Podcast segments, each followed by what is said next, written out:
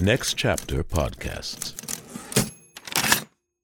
Hello, it is Ryan, and we could all use an extra bright spot in our day, couldn't we? Just to make up for things like sitting in traffic, doing the dishes, counting your steps, you know, all the mundane stuff. That is why I'm such a big fan of Chumba Casino. Chumba Casino has all your favorite social casino style games that you can play for free anytime, anywhere with daily bonuses. That should brighten your day a little. Actually, a lot. So sign up now at chumbacasino.com. That's chumbacasino.com. No purchase necessary. VGW Group. Void were prohibited by law. See terms and conditions. 18 plus. Uh, you know what's funny is I remember one time. What'd you do? years- You had a you used to have a mixtape. Well, yeah, all the time. But Sex I remember mixtape. years ago, this girl came over. She wanted me to take her virginity, and I was like, awesome. And I remember I put on the New York Undercover soundtrack from the TV show. They had a soundtrack that came out for New York Undercover, and I put it on. And I took her virginity to this, and then I remember I made her a copy of the CD before she left. What the fuck, dude? I said, I said, might wanna remember I said, uh, "Here, here's a soundtrack to your virginity." oh my god! what a fucking douchebag! Just ignore the What? the few songs at the end, though. I just I just threw those what on a from a different piece of mix. shit I am. But she really she asked for it. She was like, "Do you think I could get a copy of that?" LL Cool J is hard as hell. Battle anybody, I don't care. You tell. I Ski, excel. They do, geek, geek, geek, goo. Ah! Rock the Bells by LL Cool J, guys. It's from his 1985 debut album, Radio. It's also number 470 out of 500 on The 500 with Josh Adam Myers, aka the King of Fleece, the Fleece King, whichever way you want to say it. I'm royalty in the Fleece game. Guys, final show. It's coming up, everybody. May 31st, 2028. We're going to be having a huge block party, so make sure you're there. Make sure you're ready to party because we are celebrating finishing going through Rolling Stone magazine's list of the top 500 albums each week. May 31st, 2028. Put it in your calendars. This is what I want you to do for Instagram stories this week. If you motherfuckers are out there and you're doing it and I know you love it, take a screenshot of you going into your iCalendar and setting the date for May 31st, 2028, final episode of the 500 party. Let's make the party around, what are you thinking, like 4 p.m.? 4 p.m.'s good? 4 p.m. There it is. Party's set. 4 p.m. It's going to be a long party. So, you know what? Make it 6. Make it 6 p.m. 6 p.m. party, May 31st, 2028. Get ready for it. Make Instagram stories of it, dude. Take a screenshot of the of you making that iCal for May 31st, 2028, or just take a screenshot of how you're listening to the 500 and put us on your Instagram stories, guys. At Josh Adam Myers, make sure you uh, put my handle on there and also put the hashtag 500 podcast. Give me a 24 hour ad on your social media today in music. I got two of them today because one of them is important and the other one I just want to I wanted you to hear because I read both. In 1997, on May 29th, musician and singer Jeff Buckley drowns at 30. Jeff recently moved to Memphis, Tennessee to work on the follow up album to his studio debut, which is so fucking good. So good. That album is one of my all time favorites. Lover, what is it? Lover, I have to come over. I'm all on a on my shoulder. Oh my god, it's just so good. But just an incredible musician, so that album means a lot to me. So on May 29th, while at- awaiting the arrival of his band from New York, he drowned during a spontaneous evening swim, fully clothed in the Memphis River, when he was caught in the wake of a passing boat. Dude, I am. It's just I can't imagine like the music that he would have made because he was so so talented. So if you have never listened to Jeff Buckley, I'm pretty sure Grace is on this list. But pull out your phone and type in Jeff Buckley on Spotify and have it pull up, and then you'll fucking, you know, listen to one of the greatest albums ever. But this is the one that I wanted to talk about. In 1999, Skeletal remains were found by photographers looking for old car wrecks to shoot at the bottom of Decker Canyon near Malibu, California. Based on forensic evidence, the remains were Philip Kramer, former bassist with rock group Iron Butterfly, who had disappeared on his way home from work on February 12, 1995. His death was ruled as a probable suicide. That is fucking insane. Not that you just find a body when you're out there taking shots of old car wrecks. You could probably put them in your, you know, your your what do they call it? Your fucking rep- repertoire of photography that you're probably doing. You know what I mean? And and then you're like, well, look at this car, and then you pop something open, and you just hear. "Uh, uh, na-na-na-na-na-na-na-na. In a car of Malibu, baby, gang, gang. Don't you know that I'm dead in heaven? In a car in Malibu, baby, gang. Don't you know that it's probable suicide? Uh, oh, won't you come with me? And I'll take your hand. Fuck it. Oh, won't you come with me? And I'll left this land. You'd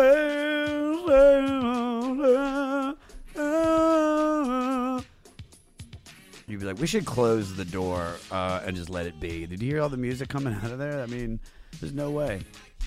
All right, a little bit about this record.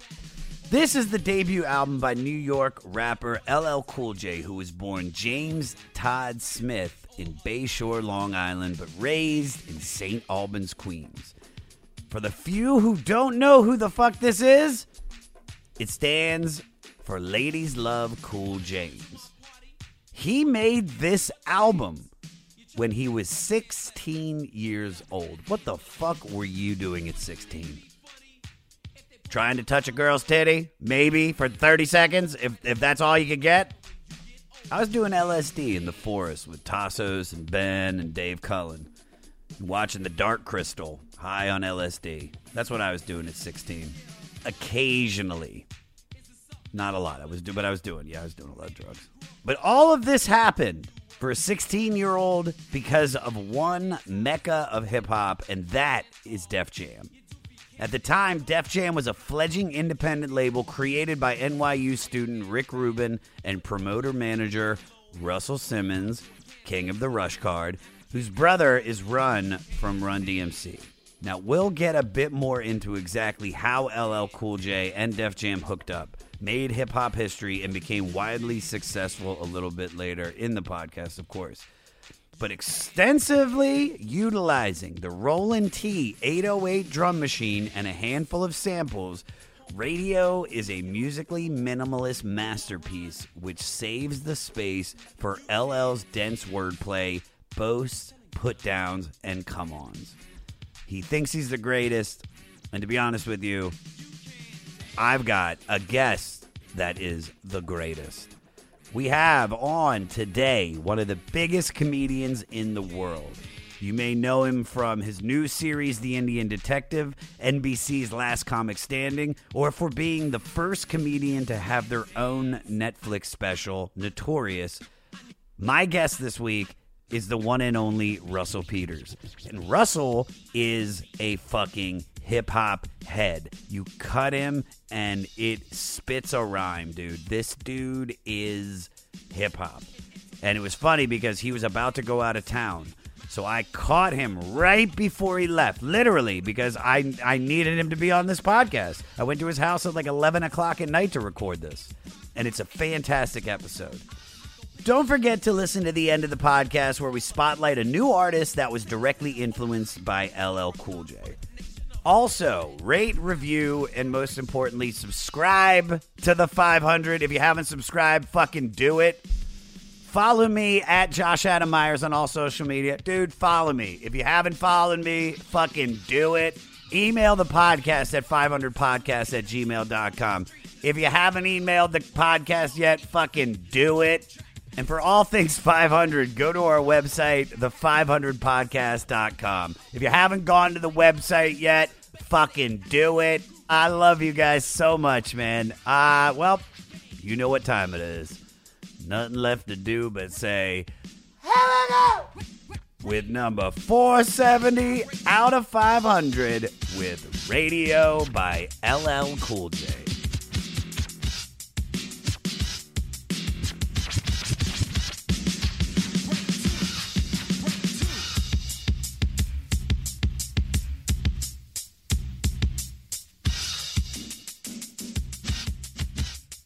Russell Peters, Russell Peters, Russell Peters, Russell Peters.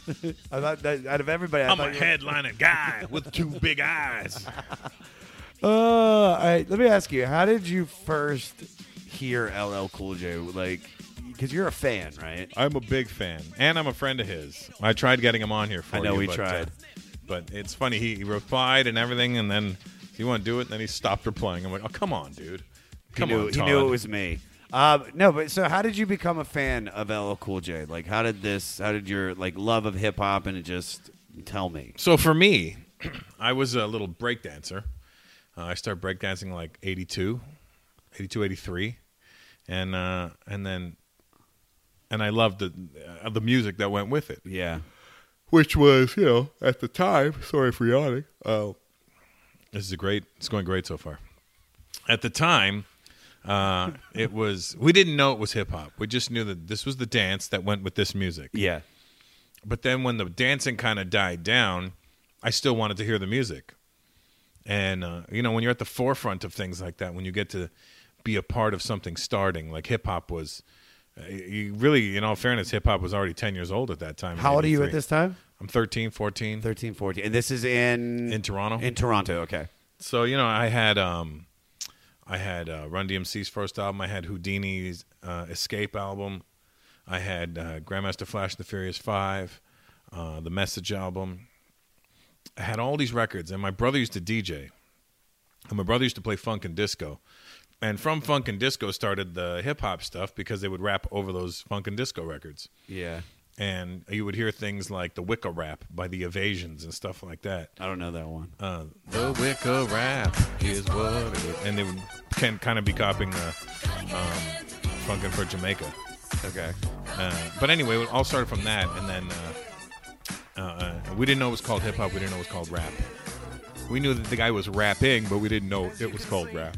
So so, but I mean, is this is the thing I want to know? Is like hip hop big in Toronto? I mean, is it? Yeah, because it's- we're it's- attached to New York. How? Just, Toronto and Buffalo, New York State are attached to each other. Sure. Okay. So Ontario and New York State were neighbors. So we would get all of Buffalo, New York news and weather and all the channels out of Buffalo, New York. And then via that, we would get everything from New York City. you're getting the radio stations, yeah. And so, what was the station that broke you? Back then, it was WBLK 93.7, K94 FM. All right, y'all. We're it's definitely a guy Buffalo. that sounded like me. Wolfman Jack? Yeah, everybody, it's Buffalo. It's negative 12 degrees, y'all. Here comes another track from Whodini. No, that's see, that's the thing. They were playing like funk and disco and soul and stuff like that. I keep trying to, what, what, what the last dance. No, it would be stuff like uh, One Way and stuff like that. One way. No, no, the group. Can we live and die the? The, the group, the group One Way. Oh, okay. Out of I thought- Ohio. I don't think I was singing the right song. Yeah, no, you were singing a song called One Way. It was that- like and just love. It was just Just once. once, Just yeah. once. yeah. just once. I wish you'd get the song fucking right. So, so you're listening to this as a 13 year old. Is there a big group? Well, no. Here's the Okay, thing. go ahead. Now, there's this college station in Toronto called CKLN 88.1, out of Ryerson College in, in, in Toronto, or now it's Ryerson University. Back then it was college. yeah, um, And where I lived in the suburbs, it didn't have the reach to get there. Somehow, some way, somebody figured out that if you disconnected the cable from the TV and taped it to the antenna on your boombox, and you set your station to 92 something, you would be able to pick up the radio from Ryerson. oh, that was great. So every Saturday from 1 to 4, there was the Fantastic Voyage program hosted by Ron Nelson, and and he would play all the newest hip hop. And he wasn't particularly a good DJ at all, but he had all the records, and he was and he had all the connections, and he was everything. He was kind of the voice of my generation. So uh, we would just literally record the radio every Saturday from one to four, and we would just play these cassettes all week till the next week until we record something else. And it just became an immediate like. It, Oh, yeah. it hits your soul immediately. It was Like, right away. It was like, "Oh my god, what is this? It's amazing because there's nothing like this before." So Yeah. now I'm at the forefront of something, and I love being the first at things, and I think that's resonated into my uh, adult life as well. Sure. You know, so I was at the forefront of this rap music. I was at the forefront of house music. You know, all these new genres that were starting. I was there when they started. It's a really cool feeling to look back and go, "Wow, I was right there when that was happening." Yeah. So so like so your love of hip hop was instantaneous. So when did LL make his way into your life? LL made his way, and I think his first, um, I think his first record was "I Need a Beat." That was the 12 inch, yeah. That was his first that, 12 inch. That he made when he was 16 years old. Yes. Uh, in, his, his, in his grandmother's basement or something. Not to cut you off, but I love this guy's story. Like, he started in his in his grandparents' basement. Uh, was enamored with music so much that he would record his demos on equipment his grandfather bought him, and then go to stores looking through all the top rap record labels, searching for their addresses. He found Def Jams. Yep, from T La Rock record. Yep, from the T La Rock record, and Or was went, it a Jazzy Jay record? No, it was here. I have it written down. It was It's songs Yours. called "It's Yours" by T La Rock Come on. and and off of the Jet Jam, Det Jam, Def Jam Party Time label. He's sixteen. He, so he's sixteen years old. He finds Rick Rubin. Rick Rubin fucks with him. Uh, Ad Rock fucks with him, Yep. and then Russell Simmons doesn't fuck with him because he thinks that he sounds too much like that dude you just said, T La, Rock. Rock? Yeah. f- So he was like, No, "No, they it- sound nothing alike. well, that's what he says, dude. That's what I got off of the Okayplayer magazine, d- breaking down LL Cool J's Do you life. want it? Yeah, said if no. you had it, would you flaunt it? He said, Hell he, said yeah. he, said he reminds me of Grandmaster Caz and T La Rock. wow. And, and- what's not, nothing's wrong with either of them. And then they created uh, I Need a Beat, which sold over 100,000 units. I And had then- two copies of that record. Did you have two copies Had, of it? had. I mean, Did you have Did you have Kush Groove as well? Krush Groove? Krush Groove, Uh, the uh, movie, the the album movie cut? that because that's also I, I saw the movie in the theater, Krush Groove, and I remember LL in the movie, and I go, "Oh shit, that guy's cool as fuck." He came in like he didn't care. Yeah, dude, he's he's like he's dude, he's fucking LL Cool J. Ladies love him. So his his story is just incredible. I never knew any of this stuff. I didn't know he was that hungry. So let's let's do this. Our album is number 470 out of 500. It's the debut studio album, Radio by LL Cool J, released November 18th, 1985, produced by Rick Rubin and Jazzy Jay. So tell me about your first experience with this record. Um, I just I just dug it. I was like, "Yo, this is different than everything I've heard so far." I didn't particularly love the song. Yeah. I need a beat, and what bothered me was there was a a remix of it that was not really a remix, where they just literally the DJ went, "I I I I chick chick I I I I chick chick I need a beat." And I'm like, that's not a fucking remix. That's a guy fucking around on the turntable.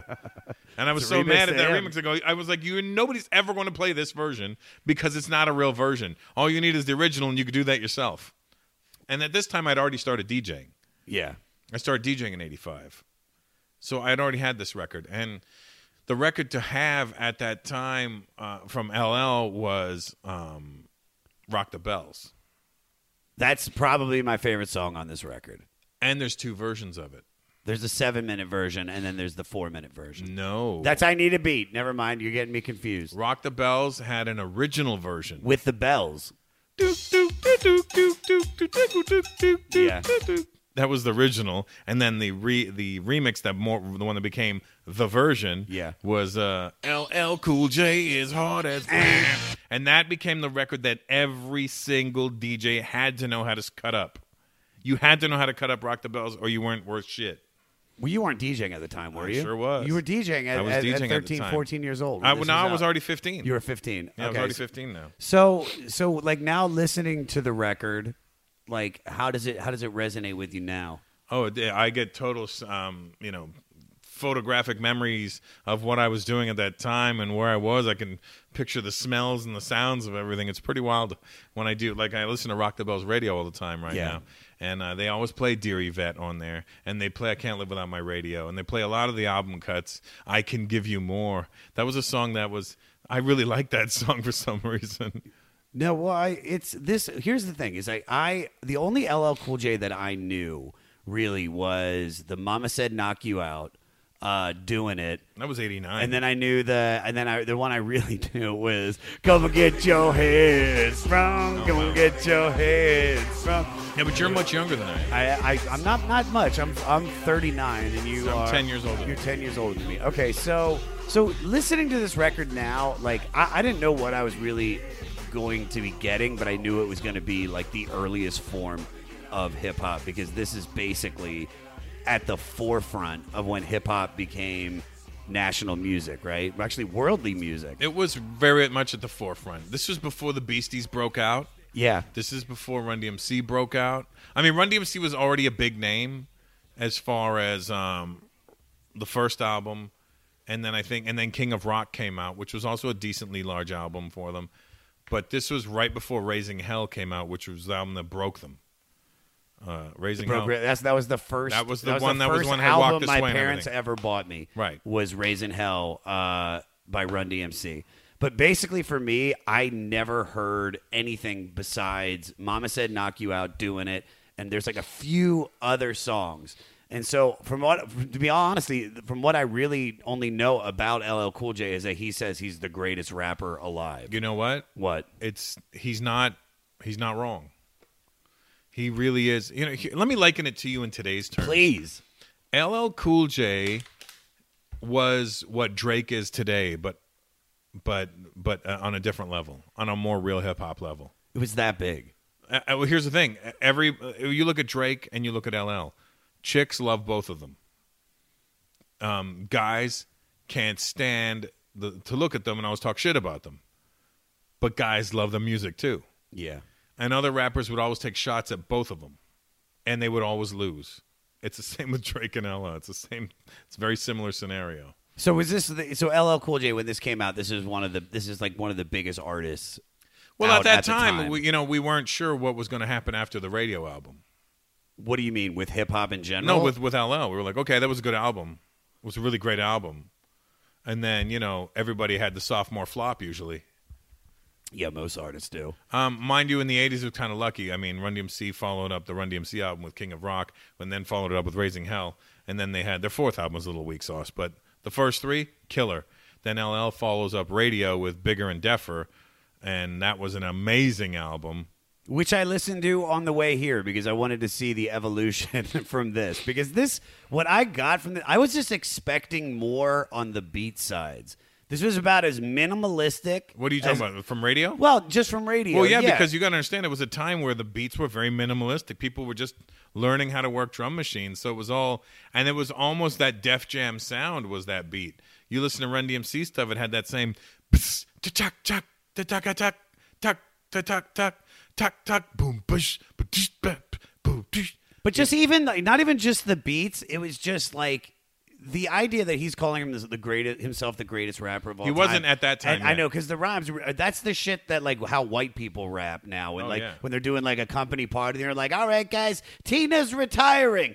Well, we are here to say to you, Oh, yeah. we're gonna miss you, boo hoo hoo, and Right. that it's very like bare bones. And I just as I've LL seen the had see LL had already gone past that way of doing it. You know, he had songs that were similar to that, you know, cadence, but when he would do stuff like Dear Yvette, oh my god. he was telling stories. No, I understand that he's telling stories. Listen, I'm not putting this down at all. and, Like, and Rock I- the Bells was killer. Rock the Bells is a great song. Like, let's dive into the record, okay?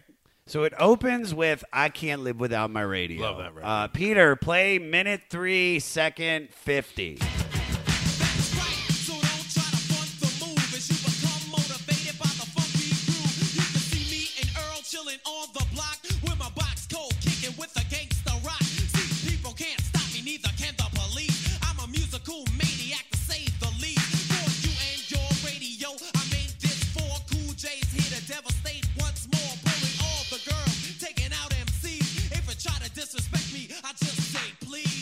Love the intense sounds of the drums in this part. The song in itself, though, is pretty repetitive, but it is good. Um, along with with Rubin and his DJ cut creator, LL used the 808 drum machine to form the basis for this track, mixing a guitar scratch sample from the ACDC song "Flick the Switch" and some synth from the song "Rockin' in My Pocket" by Sharon. Cerrone. Cerrone. Uh, beats from the Trouble Funk song Saturday Night in the Park were also sampled on this track. And this song actually made it up to 15 on the Billboard.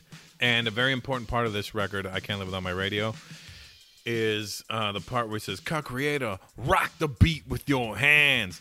That rock the beat right there became a DJ staple to scratch with. Oh, really? Yes. So people have just cut that out, It and that's be been an. rock, rock, rock, rock, rock, rock, rock, rock, the, the, the, the beat, beat, beat, your hand, uh, uh, uh, hand, hand, hand, hands, and then they would like they break it down, then the the do, do, drop, do, do, drop, drop, and they would and people would cut So all this of that yeah. So and that's so not just being that this is the first song on his album. This is also a huge part of hip hop history. It's Just a very important part. It's a very important song for DJs. See, LL's music was really instrumental for DJs because his voice was so had that pitch, that tone, that that sound that was perfect for cutting and scratching.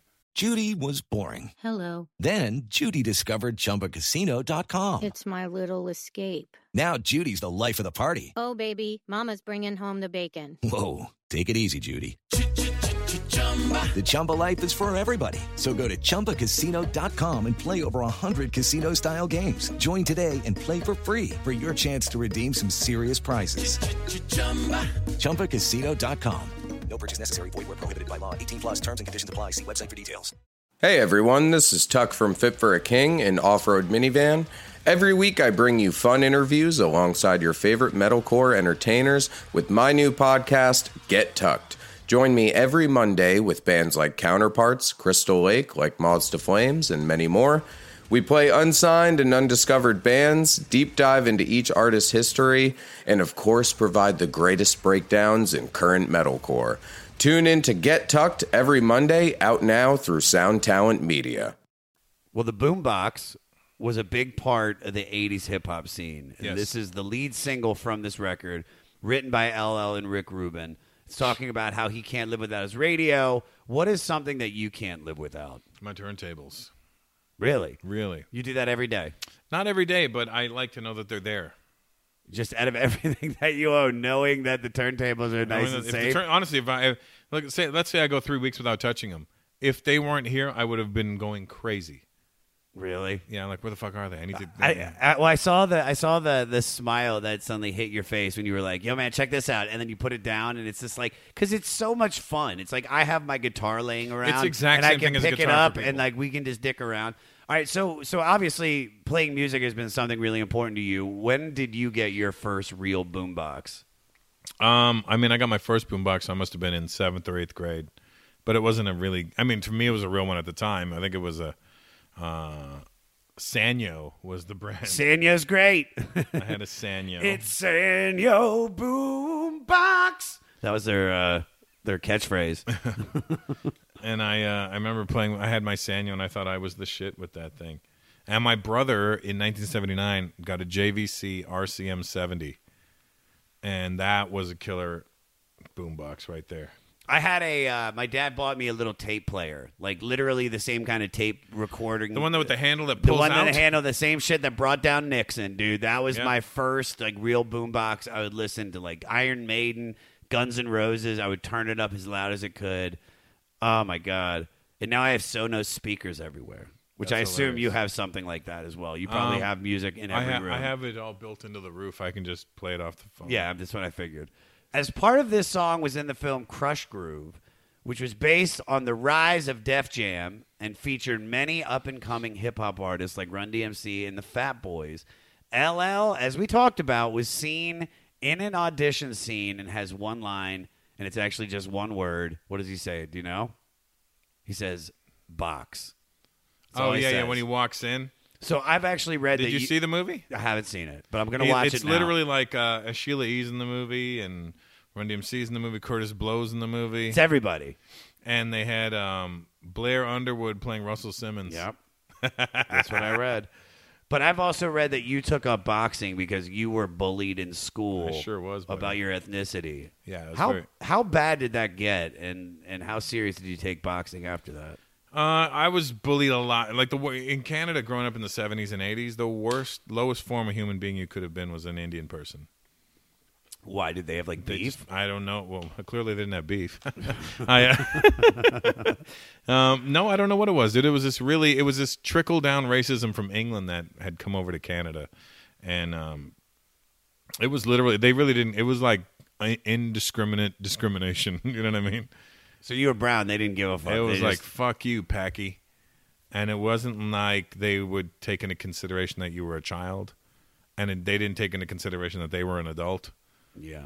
it was literally like like when I you know watch the civil rights things and people go you don't know what it was like I'm like yeah actually I do know what the fuck it was like because I dealt with the exact same thing um, being a five year old boy on a bicycle riding around my neighborhood and there was a guy with an older white man watering his lawn and I there was a stop sign in front of his house and I don't know I felt like following the rules of the road so I stopped at the stop sign and he was watering his lawn and I looked at him and said hi and he fucking sprayed me with his hose and said get the fuck out of here Packy How old were you? Five. He was a grown man with a with with wife and two kids. Jesus, man. So how did so so like did something happen that made you take up boxing? well, yeah, no, I Obviously would get yes, that, but I mean stuff like that. you would get bullied wherever you went. People would spit on you. They would kick you, punch you, slap you, scratch you, whatever. Yeah. They'd verbally abuse you, physically abuse you. They would. It got to the point where I was in high school and. I, I, I, left. I, I went to this one high school for two years, and I hated it. I left every day miserable, depressed, crying a lot, and then I got kicked out of that high school because my grades were so bad. And when I went to the other school, which was considered a much more tough school, uh, like a, like a lot of tough kids went to that school because it was a kind of a bad school. Yeah. Um, I immediately said, I'm not going to let that happen to me here. And my dad said, go learn how to box. And one of my friends that I grew up with was a uh, boxer, and he was a really good boxer. So my dad said, go with Willie, go learn how to fight. And my dad used to box in India, so I went with Willie to learn how to box. And I was terrible at the first. At first, horrible. It took me a long time to get it. Yeah. But once I got it, I was like, oh, this is this is it. That's all you had to do. Yeah. Just so, punch the bully in the face. I didn't know it was that simple. You just learn how to stand up to bullies, and you realize that the bullies weren't shit. Did you know? Did did you get to use that? That I used uh, it a little bit. Yeah, I used it a little What bit, was yeah. the first time you being able to use it, and how'd that go down? Um, I think I was in. It was at the the rough school, and every time I would walk down the hall, there was one kid that used to he used to call me a faggot every time he'd see me. It's a normal thing you call. How old are you? I was uh, sixteen. it's a normal thing sixteen year olds say. I'd walk down the hall and like, "Hey, faggot!" I'm like, "Shut the f- f- who the fuck are you talking to?"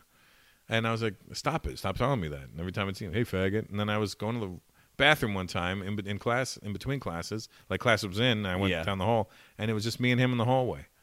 And he goes, "Hey, faggot!" And as soon as he said it, I, went- I threw him against the locker room, pop, and I punched him right in his ribs, and I broke his ribs. really? And all he heard was, and he collapsed. and then uh, He never called you that again. never called me that again. what did he? What did he call you after that? No, then the principal called me down after that. Principal called me down. Then I got into another fight later on that in that year, and I this guy was making fun of me because my girlfriend in high school broke up with me, and I was kind of bummed about it. And I remember he was a bigger guy, and I grabbed him by his shirt. And I remember when I grabbed him by his shirt, I heard his shirt rip, and in my head I went, "Holy shit, this guy's going to kick your ass!" 'cause Yeah, he just ripped his shirt. just fucked up his Polo Ella shirt. No, it was, nobody had that kind of money. and, but I, I, as soon as I did it, I don't know where I got the strength from, but I lifted him up and I threw him, and his head hit the wall and his leg hit the fucking uh, stairwell.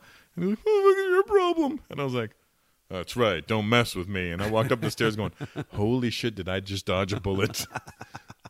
I never, never once back then was I like, "Man, I'm a badass." I was like, "Man, how did I get through that?" I think any fight I got in high school, I always felt like I just survived it. Uh, even if I didn't, like I remember there were a lot of just ones where you know we start talking shit and then we start circling each other, and it was just my hope that somebody would just stop us, like a teacher would run out before Yeah. we actually threw any punches. Um, do you still box today? Uh, no, I do jujitsu now. I've been doing jujitsu three years now. How uh, how have you ever had to use that? I have.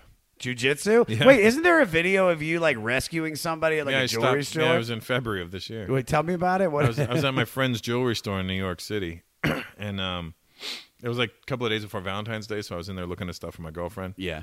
and uh, I was standing, just wasting time. I was kind of hanging out, and I was standing near the door looking at some stuff, and this guy was sitting down to my right, looking at like this some three hundred thousand dollar ring, and he gets up and he decides he wants to bolt out the store, but the door's right behind me. And when he gets up, they immediately lock all the doors, so he's not going anywhere now. So now he's stuck. Yeah. Yeah, he goes to the door and he, he checks and he's locked in. Now, I just turn around. And he's literally standing like right shoulder to shoulder with me, and I'm looking at him and I'm thinking, I'm thinking to myself, what the hell are you going to do now? You're literally locked in this store, and now you look like an idiot. And I'm like, it's not. It's my friend's store, so I, I can't get involved too much because it's not my store. It's not. I don't know what your protocol is in this situation, Yes. right? I go, do they have guns? I don't know what's going to happen. So I'm like, I'm just looking at him. And then I, I'm like, oh, oh, in my head, I'm like, what the fuck's going to happen? And then my friend's father goes, hey, give me back the fucking ring. And he goes to get the ring, and the guy takes a swing at my friend's father, and that's when I jumped in. I'm like, nah, you got to take a swing at the old man, buddy. So what did you do? You just I did- went. did I you went to put him go. in a I went to get a, in a chokehold, but the one of the other guys from the store grabbed him and tried to pull him down. But the other guys didn't know what they were doing, and I'm like, if they had not grabbed him, I would just put him in a chokehold. It would have been over much quicker. Put him in a goddamn tiger claw. I, or was, I was going to put him in a rear naked choke, and then. Uh, You put him in a. But I had a long sleeve shirt. Did you say you were going to put him in a bare naked ladies? re- what is it? in a Uh, rear naked choke. I think you have to. That's where you choke him and you go. It's been one week since you looked at me. And then I tell him, Enid, we never knew each other. Um, so then we tussle, tussle, and then I get his arm and his wrist and I lock it up. And as soon as I locked his arm in an armbar, he goes, okay. Because I had it in. It was like, tap. And he was like, okay. Uh, 'Cause that's- I I could have broken it in half if I had wanted to. Did they give you a discount after that? They kind of did, yeah. Fuck yeah, dude. All right, you can't dance is the next song on this record. This Uh, was my least, one of my least favorite songs on this record. I record. found it to be hilarious. It, w- it, I, think it was a joke song, to be is- honest with you. This is a silly diss track about those that are really, really bad at dancing. Uh, some sample lyrics. Hey man, I've seen you. Think you're rocking it on the floor. You look like a moron. Who let you in the door? To put the question, can't dance. Yeah, dude. To put the Anybody question, ever tell you that? To put the question bluntly, maybe your feet's deformed. They should s- slap you in the teeth when you put your dancing shoes on. You can't dance. Best part about the song, Russell, is the break beat that they play in the chorus. Peter, play the chorus so we can hear the break beat.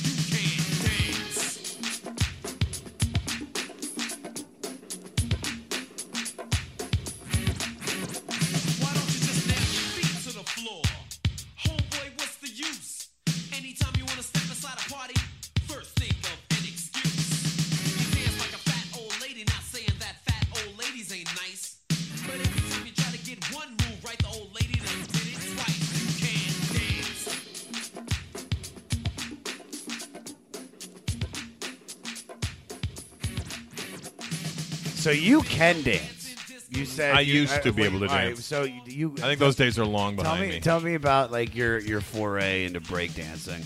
Uh, for me, it was I saw Flashdance and I saw a Rocksteady crew doing a windmill with them. She's a sun girl on a Saturday night. Do you remember? Do you remember there was a scene? No, I, I did. I barely. I was like four, dude, when that came out. Oh yeah, it was. Flashdance didn't resonate with me. I No. get it because she's very sexy, but it wasn't my kind of thing. There was a scene where she's walking through the street and the New York City Breakers. I, it was, I think Rocksteady crew and or New York City Breakers were breakdancing in front of her. I go, what the fuck is that? And how can I do that? how I- good were you? I Could you wasn't. do the Could you do the head spin thing? no, I never did head spins. I was more of a. st- I, I, I was a stand up guy and I did like a bit of a shuffle, a backspin, windmill. Um, but I got my windmill down after breakdancing had kind of died, and I was like, "Fuck, what am I going to do with this?" It's never died. I used to go to raves and people would get into breakdance circles. Yeah, but it kind of made a revival in the '90s. But like in '85, you were kind of a dick if you were still doing it. really? I Aw, was like, man. "Come on, I still love this Dude, I, thing." I got the cardboard down. I'm, come on. yeah, Watch but I was still break. secretly practicing in my basement. It's you know? great. I always got so impressed by people that could break dance. Do you have any video of you doing it? No, I have a picture of me. I won a breakdown. I won a couple of breakdancing competitions back in the day. This is all in Toronto. Yeah, Hey, so we got another poppin' locker over here. and uh, and then I got paid to dance a couple of times. All right. Well, the song features a sample of Apache by the incredible Bongo Band, which is unofficially known as a hip hop anthem due to its appearance on so many songs. And speaking of extensive hip hop credentials, uh, you are actually the producer of the incredibly informative Netflix documentary series Hip Hop Evolution. I'm the executive producer And you even won a Peabody Award. and an Emmy. international, though. It's international. It's I got it written. right Is it an international? It I don't give a shit. I've got an Emmy, buddy. It's in the other room, and a Peabody. How did that become a passion project for you, and like, and how did that get started? a buddy of mine in Toronto named Darby Wheeler, a good friend of mine. He he's a dorky white guy. He's gonna hate me for calling him a dork. I'm not a fucking dorky white guy. All white people are dorky. Um, but he hit me up. He's like, "Hey, I want to do a documentary about hip hop," and I go, "Okay." And he goes, "But I really want it to be extensive, and I want it to be real, and I want to get all the information." I go, "Well, as a hip hop fan, I would like to be a part of that because." I've seen too many documentaries that were fluff pieces that were shit that didn't really cover anything. He goes exactly, and that's why I want to do it. I said I'm in, and then I have a lot of relationships with people who you cannot get interviews with, and I got him interviews with. I remember. I remember one of my favorite memories of of knowing you was the goddamn comedy jam in Montreal. Where first the night before you threw your own Russell Peters party of like Naughty by Nature. Uh, help me out because I know it was Melle Naughty by Nature, Melle Mel, um, uh, Nice and Smooth, uh, Lisa Lisa and the cult, not the culture. I'm just Lisa Lisa. Uh-huh. Um, uh, Positive K. Which one's Positive K? I can't live without my yo-yo. Uh, No, no Positive That's K Yo-Yo. is uh, uh, what's your man got to do with me? Ah, I got a man. I'm not trying to hear that. See, Yeah, you threw like a whole party. it was called the mixtape live. You threw a whole party. Yes, it was. And I remember I see it on my from my hotel room. There were so many people there. There were probably like like 20,000 There's people like showed up. twenty thousand people. Also, now while we're talking about hip hop evolving, what do you think about the state of new hip hop and trap Now, right now? Yeah. I, I don't think about it at all. Uh, Here's the problem. hip hop has rap music has separated itself from hip hop now, and if you are a rapper, doesn't necessarily mean you are a hip hop person. Um, what I'm saying is, a lot of these young kids don't know anything about what happened before them. Because th- here's the Yeah. problem: That's I I had Michael Rapaport on, and he said the same thing. Is that they don't? You could ask him who Wu Tang is, and they'd be like, "Huh." Yeah, they literally don't know, and they don't care. They're a very disrespectful generation. Um, you know, it doesn't mean you need to like what we did, but you need to know it and, and respect it, because without what we did, you don't have what you do. Yeah. And and I also feel like the minute it left New York, I didn't really want to hear much about it anymore. When When it- you- the the minute it started to go south, literally south, I was like, I don't know. This doesn't resonate. with Really? So uh, you never got into Outkast? no. I like Outkast. Don't get me wrong. Because I still consider that's that's still hip hop though. Oh yeah, no, mean, no, it's no. Here's the like, thing. Here- here's the thing. It, there was a lot of artists from the South who kept it hip hop, and from all over the place that kept it hip hop. But there was a deterioration happening, and much like back in the day, if you were to uh, copy a cassette for somebody, if you were to copy a cassette from a copied cassette, it would be a worse generation copy than it was before that. Yeah. Until eventually it would fade out to nothing. And that's basically what we've done now. We've copied the master cassette from other cassettes to the point where it doesn't it, it's not clear anymore. Yeah, that's a good way to put it. It, it's it doesn't It- really. it- it's doesn't, from what it was, The idea, listen, the, the idea of still making hip hop beats, I still believe in that, and I still think that exists because like some of the beats are just as good. The listening to Rick Rubin's production and then listening to like you know Mike Will Made It or some dude that I used to play at the strip club, like I could appreciate the beat, but there was an art form with the MC. The idea a- that they were that you know, and I mean you know it because you it you- was about being able to say something. yes, oh, And and they don't say anything They anymore. don't say anything. Any? Have you seen? There's a video on on World Star and all these different places of this new MC named Haiti Babii, and he's like he's doing a freestyle rap. Oh, and he just does his uh, He's ad just like, libs. he's just like I saw that. you make me feel high, and he was like, "I'm just going to do my ad libs." And Yeah. I'm like, ah, ah, I mean, that's that. literally what he's doing. And here's the funniest thing: is that like it's a lot of people are, are shitting on it, and then a lot of people love it. It's I'm to be honest with you, I probably watched it over a hundred times. I kind of do love it now, but I started. well, it's kind of like that guy in England who was doing that Remember that one? It was like quick maths. Pop, pop, pop, tap, tap. He was doing that before this kid was doing it. Yeah, know? but this guy's freestyle, I've never heard anything like it. I mean, Yeah, I- it's I- terrible. I well, 'cause my as as a hip hop purist, Uh, I'm insulted dude, and hurt listen, by it. I don't I'm, I don't know if I really consider myself a purist, but I do. I dude, I got into hip hop. Uh, first, it was like Snoop Doggy Dogg, and then it became Tribe Called Quest, and then Public Enemy. Well, Public Enemy before all that, but then it evolved where it really became. You know, I started. You know, like. Uh, Fucking like we were talking about J Five earlier, and Wu Tang Clan was one of the biggest obsessions of my life. And I never was a huge Biggie fan or What? Tupac fan. I just, dude, I just, I was a Wu Tang fan. I, I was love Wu Tang, but, I Biggie was- Biggie was my number one. I one. felt that you couldn't listen to anything but Wu Tang. Have you watched the Wu Tang documentary on Showtime? No, but I'm going to watch it Yeah. this weekend because I'm so excited. And then my my other appreciation for hip hop came. Well, not appreciation, but really where it was forced into my life was when I DJ'd at the strip club. So I was getting the beginning of that like mumble rap. I was getting the beginning of that fucking you know the like it's just it's it's str- I always call it like a strip hop. It was just it was music that was made. To Well, that's just exactly what it throw- was. And- to throw dollars on girls. and that was fine as far as it stayed there. But then it became somehow became mainstream, and I'm like, no, this is not. This was never good.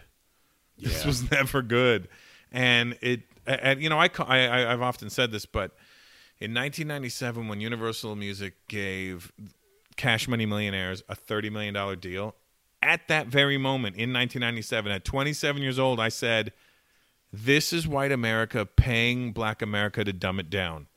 and it I said all you got to do now is be dumber than those guys, and that's where we're at now.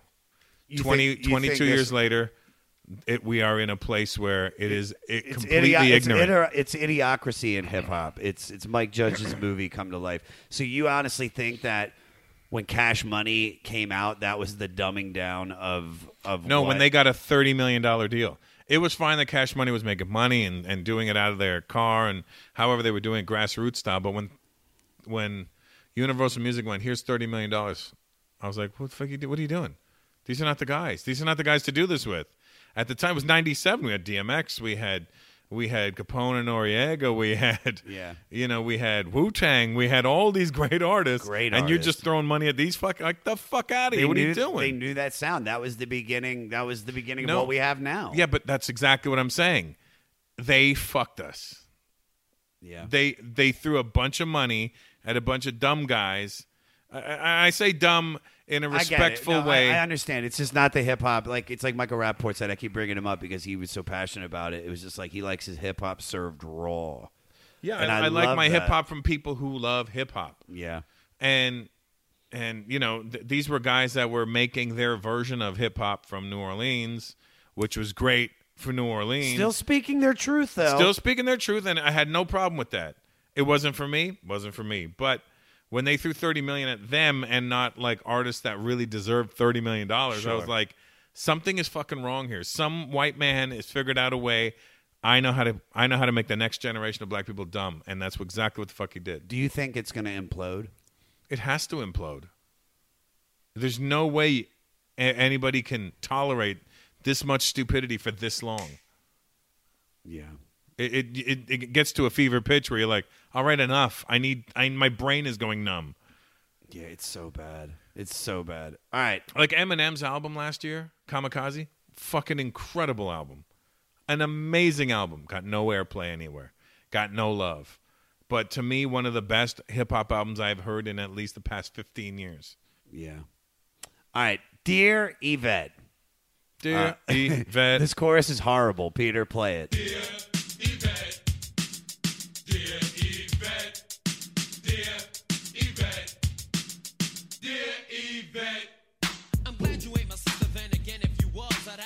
like you was my distant cuz. I'm not a news reporter. I don't mean to assume. What should I think I seen you coming out the men's bathroom? You wasn't in there alone. Wasn't using the phone. The door was locked for 20 minutes. All I heard was moan.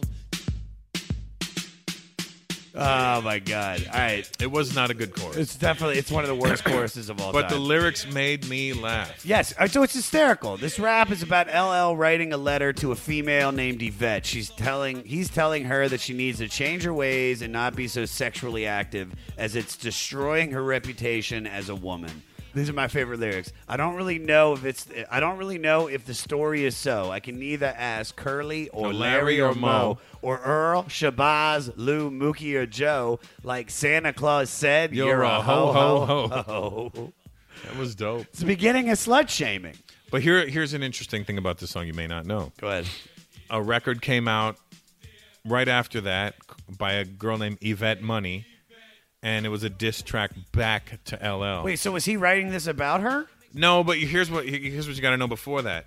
Um, there was Roxanne, Roxanne, and then there was uh, a song um, by the real Roxanne, and then Roxanne Shante, which spawned all these diss tracks that were back and forth between men and women. So, Wait, so was the Police's song Roxanne a diss no, track? no, no, no, no, from UTFO. It sounds like a disc track. The Untouchable Force Organization. Okay.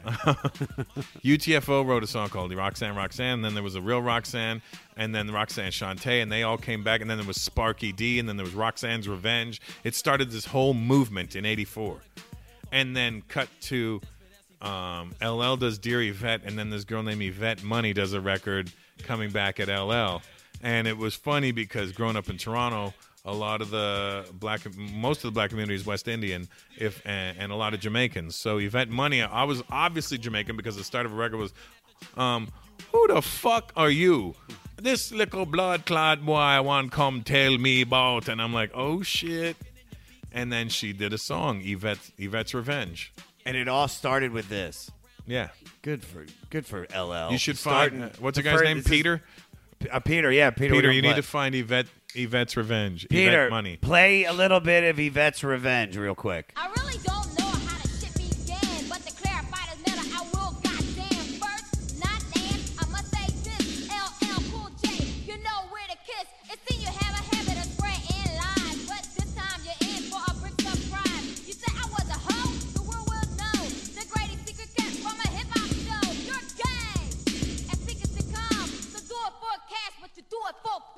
All right. Well, like we said, this is about a promiscuous girl. Now, have you ever had to deal with someone, someone else's, or even your own promiscuity d- ruining a relationship? Um, I'm living proof of this, my friend. you just meant my son. I uh, I've been on the straight and narrow, so I uh, uh, it's easier for me to talk about it. It's also easier. It's actually a lot easier while you're in a relationship to be on the straight and narrow. Yeah. um, I don't have to like you know worry about oh shit did I have I would I uh, who's that person you know what I mean I'm it's it's a lot easier as far as your nerves go Yeah. but we don't get enough credit for all the vagina we refuse like to them to a woman because you know dick's being thrown at them from the day they're fucking able to catch yeah. dick Like um, 15, 16 years old. yeah like it's just it's just literally there's dicks all around and uh um but we don't get i don't get we don't get any credit for like being like you should have seen the one that was just hitting me up that i didn't do or didn't engage or didn't do anything about. But you can't do that because like well who the fuck is that bitch? And then it becomes another problem. You're like no no i'm just trying to we're trying to get a pat on the back for doing the right thing. It- but it's- yeah, but it's- you can't really get the pat on the back for that because I mean, you're that'd be dope. supposed If to you, do- that, that would be dope if you could, honey. Do you understand? Like ten women tried to fuck me yeah tonight, like there was and I'm you here with you. have seen how hot the chick was you know Uh, are you the kind of person who can tell somebody frankly how you're feeling though in a relationship? I, no, I'm not. I'm a comic. I say it on stage quite easily. In in personal, you know, private time, I am. I try, but I'm not good at articulating certain emotions or feelings, or or I may say it too bluntly, or I may say it in a joking tone. So I don't know. I'm not good in those situations. Has that like uh, helped or hurt your Oh, relationship? it's probably hurt every single Yeah. one of them. But I think as comics, we're uh, naturally saboteurs when it comes to relationships. I mean, you're speaking the truth with me right now. I feel like I've ruined every good relationship that I've had. Yeah. All right. I can give you more. Can you? I love how dark this song is when it's about a girl, and uh, I love the piano twinkles. Peter, play the opening of the song. I seen this girl walking down the block. I said, wait. Yo, baby, you want to come to my crib? Have some donuts and milk? Listen to a pop tune, baby. Please be his ex and be my bride. Don't blame it on yourself, sweet thing you tried. Love you claim to share just wasn't there. You're too good for that, and it wasn't fair. Love's taking its toll. Your heart he stole. You was fooled by the face of a phony role, but I'll take up the slack, support you, baby. Now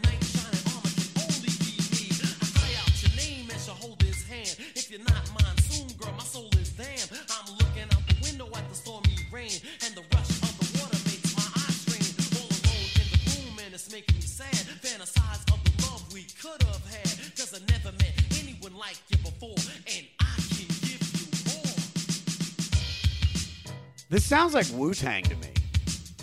I can give you more. Just it's it sounds so so. Some rap historians cite this song as the genre's first ever ballad. It would be later be eclipsed by a much more famous LL song, "I Need Love," and they're saying this is why ladies love Cool James. And also keep this in mind: he is 16, maybe 17 at the time that he wrote this. Uh, I, I just love that that little ending line to every verse. It's yes, girl, I never met anyone like you before, and I can give you more. How were you with ladies when you were 16, 17 years awful, old? Awful. I was the worst, and I would get my feelings hurt constantly. Were you just bad at talking to them? I no, you know what it was? I used to put my heart right out there. Really? I thought it was like nice to be like honest, like hey, I I like you. I see you in, in at recess, not recess. I see you at the lunchroom every I- day. I, you know, I would get a. I remember one time I got a, had a crush on this girl. I was in, I think I was in ninth grade. She was in tenth grade, or I was in tenth grade. She was in eleventh. Whatever it was, she was one grade above me, and her name was Carla Hill. And I remember I had this. I don't know why I had this crush on her because she was really cute and she was really nice, and she was an elf at the mall during Christmas time at Yeah. Santa's thing. And I just remember, and she was always nice with a smile. And people weren't nice to me back then. So if somebody was nice, I was like, oh my God, this must be a good person. And I was like, I'm looking for good people in my life. And uh, and I started getting like this really decent crush on her. And I used to write these little notes like, I would kill for Carla Hill and stuff like that. And like Carla Hill with a, I'd write like her name with instead of an A, I'd put hearts. You know, Did you have a lot of classes with her? no, I had no classes with So her. you but, just- but I would see her in the mall and she'd be like, "Hi," and I'm like, "Hey." And then uh, one time I was just like, I'm, I don't know. I gave her those notes, and And? then and I was like, she was like, "Oh, so cute." And then and then I was in the lunchroom. And then these two fucking like preppy white guys were like, "Hey." Would you kill for Carla Hill, fucking loser? And I was crushed. I was fucking crushed. Oh god, that's and the then I remember worst. I, I looked. I never looked her. I looked at her or said anything to her ever again. Aw. I was just like, "Fuck you, bitch! That's what you did." You know what she's doing now? She's probably an elf again. She's probably, probably Santa Claus now. Uh, I remember there was a girl, Heather Rogowski. I asked out every. She was Polish, very very cute. Uh, I asked her out almost. I'd say, if not every week, every other week for one whole year. I think it was eighth grade. I asked that girl out, and she turned me down every time. And funniest thing, this is wild. I haven't thought about this in years. I went to a rave when I was 20 years old in Baltimore, and I I get like there. the people from Baltimore say Baltimore. Baltimore, Baltimore, and I see Heather there. You know, we're both 18, we're both 19, 20 years old now, and she is with a guy, and she sees me. Dude, I was a very cute raver, by the way. I mean, I had like frosted tips, I had like the best big pants on, the the ball necklace. Were you, know. doing the? Uh, were you the doing the, dance- ketamine? You yeah. doing the oh, dance the, with or- the ball, the the orb. Oh, yeah, dude. I was an What orb the fuck dancer. was that? I don't know, dude. I do liquid with my fingers. I did all that shit. And I remember she had a boyfriend. She saw me, and she was all about me. And then uh, later that night, I went and had sex with her. And that's a great story. And that was the greatest, like, turning around. Because I wasn't great with girls when I was 16, 17, uh, because, not because they didn't like me or I wasn't cute. It was because I had such bad ADD that I was just, it was just, I didn't, I had, I didn't have any filters. So I would, I would talk my way out of, out of pussy or whatever. Oh, I'm with you. Why do ladies love Cool Russell today? Uh, Cool Russell now has got money, so it's a lot easier to love me. Okay, well, how do when you- you have n- money and nice shiny things, people uh, people tend to like you better. But how can you find out somebody genuinely likes you, not just because of what you provide? I mean, initially it'll start with that. It's the same with uh, good-looking women. Initially, you're there because they're pretty. Then you find out if they're nice or not. I, I got lucky. You know, my girlfriend's a very sweet girl. Um, she's very beautiful, but she's very sweet, and she's and she takes care of me now, and, and that's nice. Yeah. So, I mean, she doesn't have to do half the shit she does, but she does. So that lets me know that she's there for more than something else. you No, know what I mean? get it. I get it. Hey there, I am Johnny Christ from Avenged Sevenfold, and I've got a podcast called Drinks with Johnny you're going to want to check out. I sit down with a bunch of different people from all different walks of life, from professional wrestlers to actors, comedians, fighters, musicians, everything in between. I'm just looking to make some friends and have a good time doing it. So if that sounds like something you're into, go check out Drinks with Johnny, streaming everywhere now. Porn, Satan, drugs, therapy. It's not just the list of what I'm up to this weekend. I'm comedian Kiki Anderson, and those are just a handful of the taboo topics I've poked and prodded at so far on my podcast, Indecent, the show where we peel at the wallpaper of polite society. Each episode digs into the dark underbelly of our culture to dissect the things we aren't allowed to talk about around the dinner table, featuring conversations with comedians, activists, journalists, academics. They all help me figure out the who, what, and why behind what is and isn't acceptable behavior. Indecent with Kiki Anderson, where NSFW meets LMAO. Mwah. Uh, so all right. So so speaking of uh of what you can provide, let's talk about it in a different way. So when you do get down, what is your go-to sexy music soundtrack? What do you fucking that, do? Here's the problem now with that is that I'm 48, 49 years old. I, I like all that stuff, but I can't play that. I don't want them to. Re- I don't want them to remember I'm an old guy. Yeah. so, So what do you- so I what are just you- put the TV on, hope for the movies. I don't put on music because I think it's a little cheesy now. Um, You know what's funny is I remember one time. what'd you do? You had a you used to have a mixtape. yeah, all the time. But The I remember years ago, this girl came over. She wanted me to take her virginity, and I was like, awesome. And I remember I put on the New York Undercover soundtrack from the TV show. They had a soundtrack that came out for New York Undercover, and I put it on. And I took her virginity to this, and then I remember I made her a copy of the CD before she left. What the fuck, dude? I said, I said, you might want to remember. I said, that. uh, "Here, here's a soundtrack to your virginity." oh my god!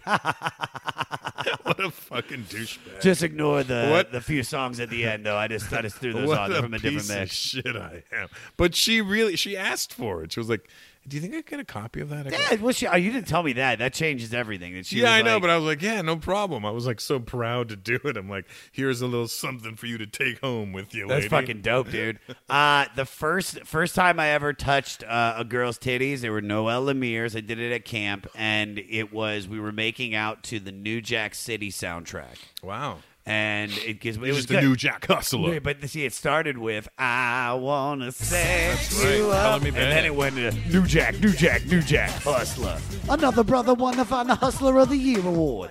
All right, that takes us into "Dangerous." Now, I like this song, and I I'll think tell you a funny thing about this song, too.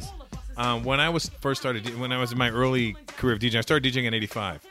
I think it was around '87. I decided I wanted to try and get a DJ name, and I thought I was going to call myself Danger Russ. It's a good name. And then I remember I used to scratch Oh, I didn't even Dangerous. think about that. Dangerous, yeah. And I would be like, Danger Russ. I'd break it down. Danger Russ. Danger Russ. Danger Russ. Danger Russ. Danger Russ. but I was like, it didn't sound clean at the time, but I was like, eh, it would have been a good name. I should That's have a stuck with it. great DJ name, I should've dude. stuck with That's that. that's dude. We're we're we're making dangerous uh, t-shirts. I love this song because I do love the cutting, uh, and that's all done by Cut Creator, uh, LL Cool J's DJ. Now, back in the '80s, it was common for rap albums to have one song about how great the DJ was, and this is LL's.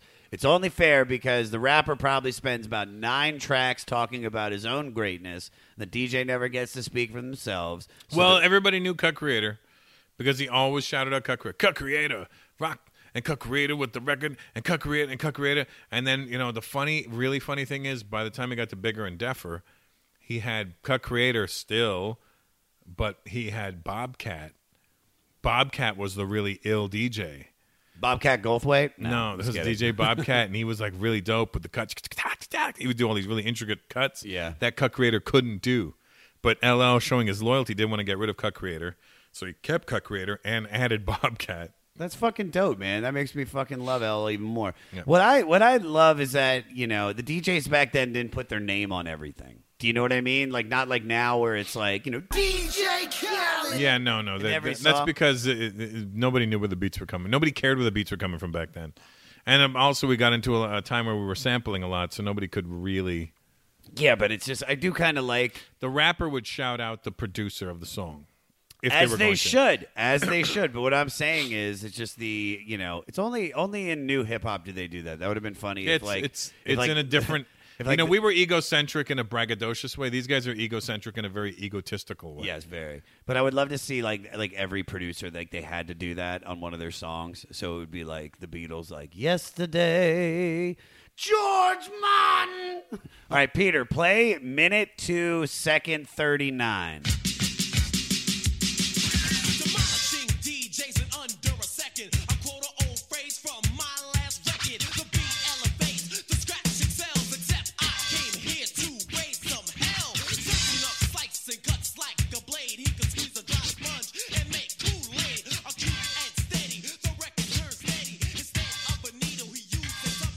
Now you came up as a DJ in Toronto in the '80s and became quite successful. So what started that obsession for you? For me, for DJing, it was uh, it was just a, w- wanting to learn how to do those cuts and scratches and juggles and all that stuff. And then mixing became the next thing. It was like, oh, you got to mix too. You got to learn how to mix. I was like, got to learn how to mix. And I didn't have these good turntables. And I had the little SLB 200s, which was a Technics turntable that had a belt drive system and it had a wheel for the pitch. So you had to wheel it with your finger, and it would pick up really fast and slow down really slow. uh, But it was never on in time with you. And if you tried to move it with your finger, you would stretch the belt, and the belt would fall off the, the uh, mechanism, and your turntable would go dead. Did that happen to you before? Oh yeah, and I used to go into Kmart and steal the belts out of the turntables they had on display. And bring them. Nice. And then I learned that you could use an elastic band, and I was like, there we go. And so it just became wasn't it just an, an immediate obsession? An immediate obsession. I would sit in the basement just with my uh, uh, the show records by Dougie Fresh and Get Fresh crew. Yeah. and I was like learning how to cut. Uh, Is that Yep. Yep. And I was learning how to cut. Started off on the avenue when I made a name called the Get Fresh Crew, and I used to scratch Get Fresh Crew, Get Fresh, Get, Get Fresh Crew, So to the point where I burnt out the record. So when it would get to that part, it'd be like, "Well, it started off on the avenue when I made up a name called the Who." I literally had burnt the grooves away. Oh, that's so dope, though, dude. That's so dope. That's like it's like Whiplash, like that kid with his hands bloody. He just wore out the record. Well, what was the best DJ gig you ever had? Um, it would have been in the in my later years as of as an adult, and um, it's DJing with uh, Nile Rodgers and Chic, who did Le Freak, Yeah, Good dude. Times, uh, uh, I Want Your Love, Nile Rodgers produced like the new Everything. Uh, he produced that that fucking Daft Punk. Daft Punk record. Yeah. He also produced um, Sister Sledge, We Are Family. He wrote all those tracks. He did uh, Let's Dance for David Bowie. He did Yeah, he did everything. He did Upside Down for Diana Ross. He did I'm Coming Out.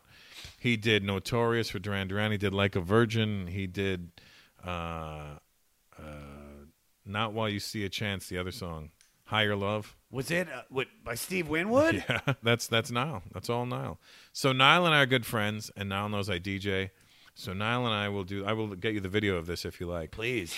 Um, Nile and I would do this thing with the band, and he would play the beginning of Le Freak, the guitar lick, ding ding ding ding ding ding ding, and then I would be scratching the ah Freka, you know that ah part. Yeah. So be like, and we battle each other, be like tink tink tink, and like ah ah ah ah ah ah ah, and we just keep going back and forth till we'd be like ah freak out, and then the band kicks in. Oh my god! Yeah, it's amazing. How did you make the move from beats to jokes?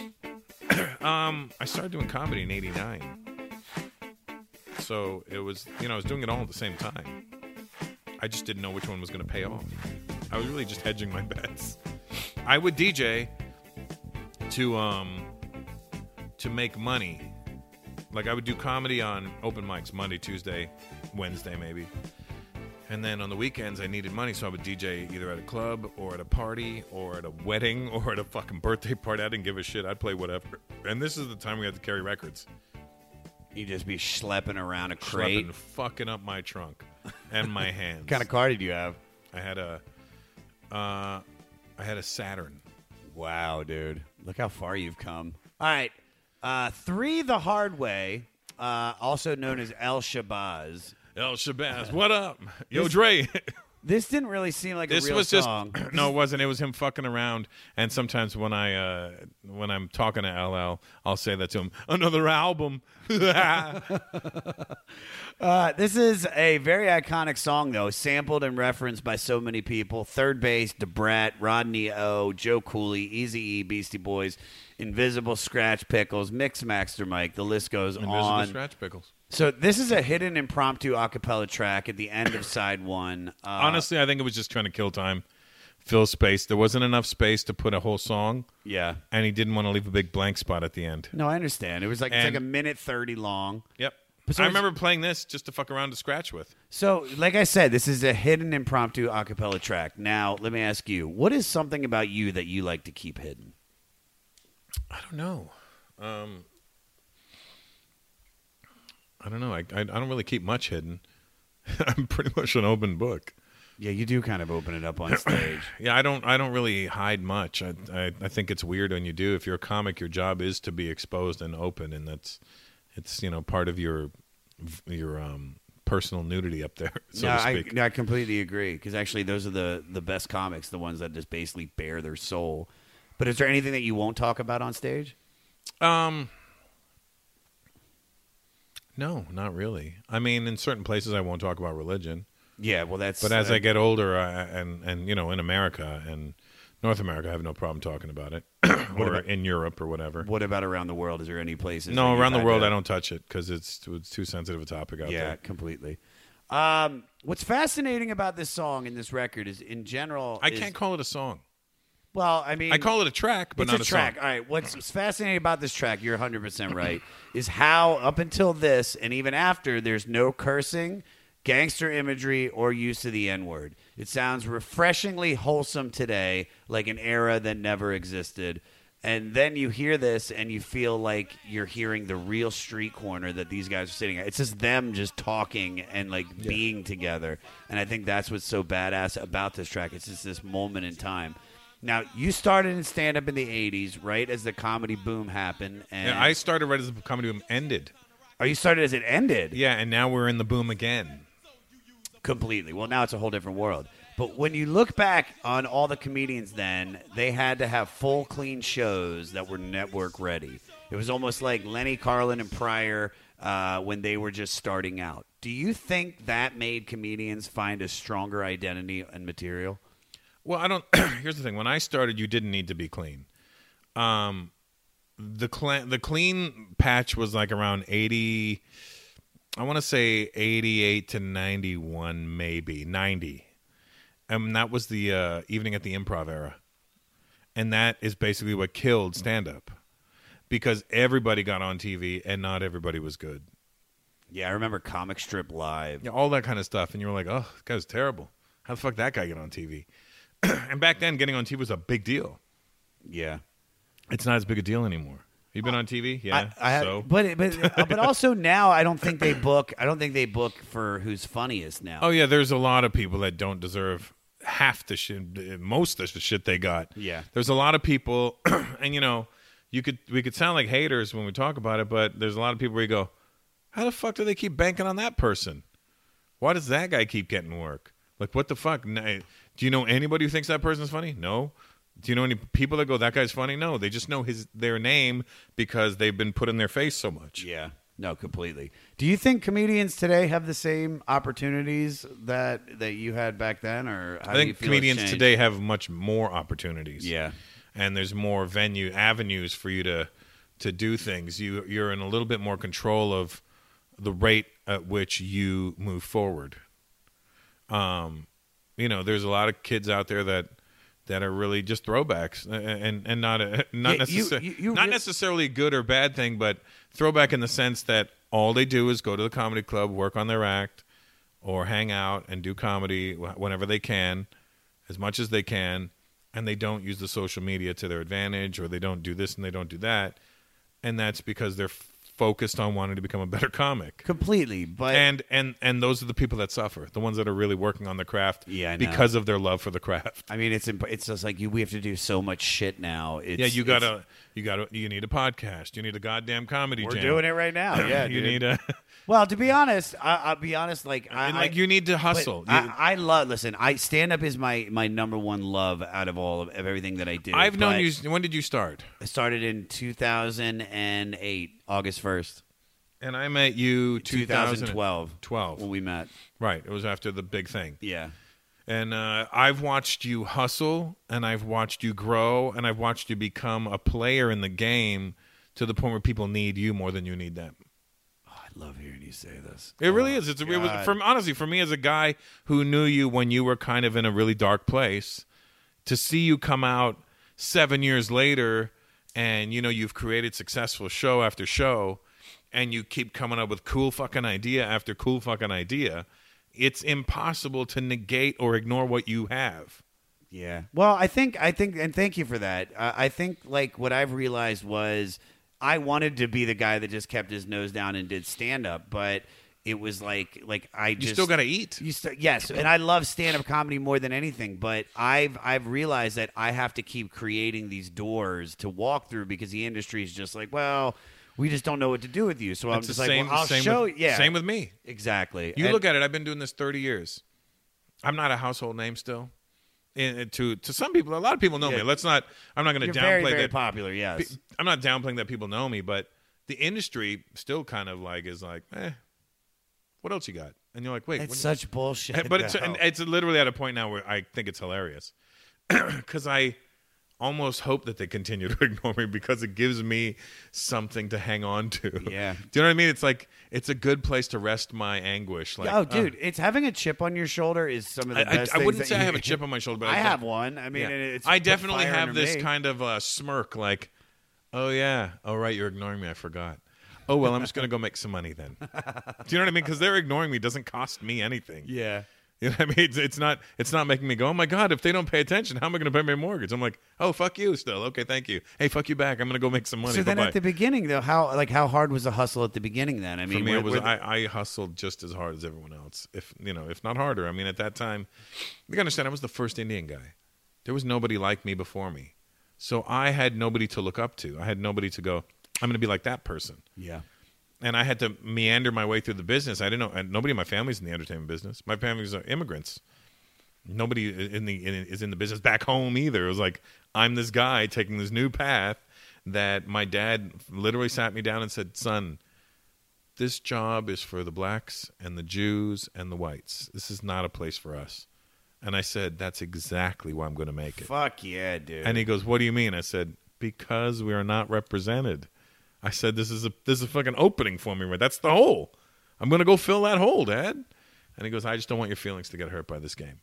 And here we are, 30 years later. Here later. we are. I mean, but there's And but living in, that's- in this fucking but- dump. this, this house is terrible. All right, rock the bells. Now, this is my favorite song on the record. Ah, it's this was the biggest song. This is all right. So I love everything about this song. I love the drums. The beat is so sick. It's also funny that to me that this was like a hard beat back in the day. Like this beat must have fucking blown minds, especially off of this record. This is probably it's not the it's not the most intricate one, but it's just you can tell how far we've come. Uh, but the simplicity of this is what's key to it. Uh, and it does go pretty hard. Peter, play minute one, second eighteen. And some girls won't cause I'm making money and your boyfriend don't. LL what the hell gonna rock the bells? Or you washed up rappers wanna do this well. Rock the bells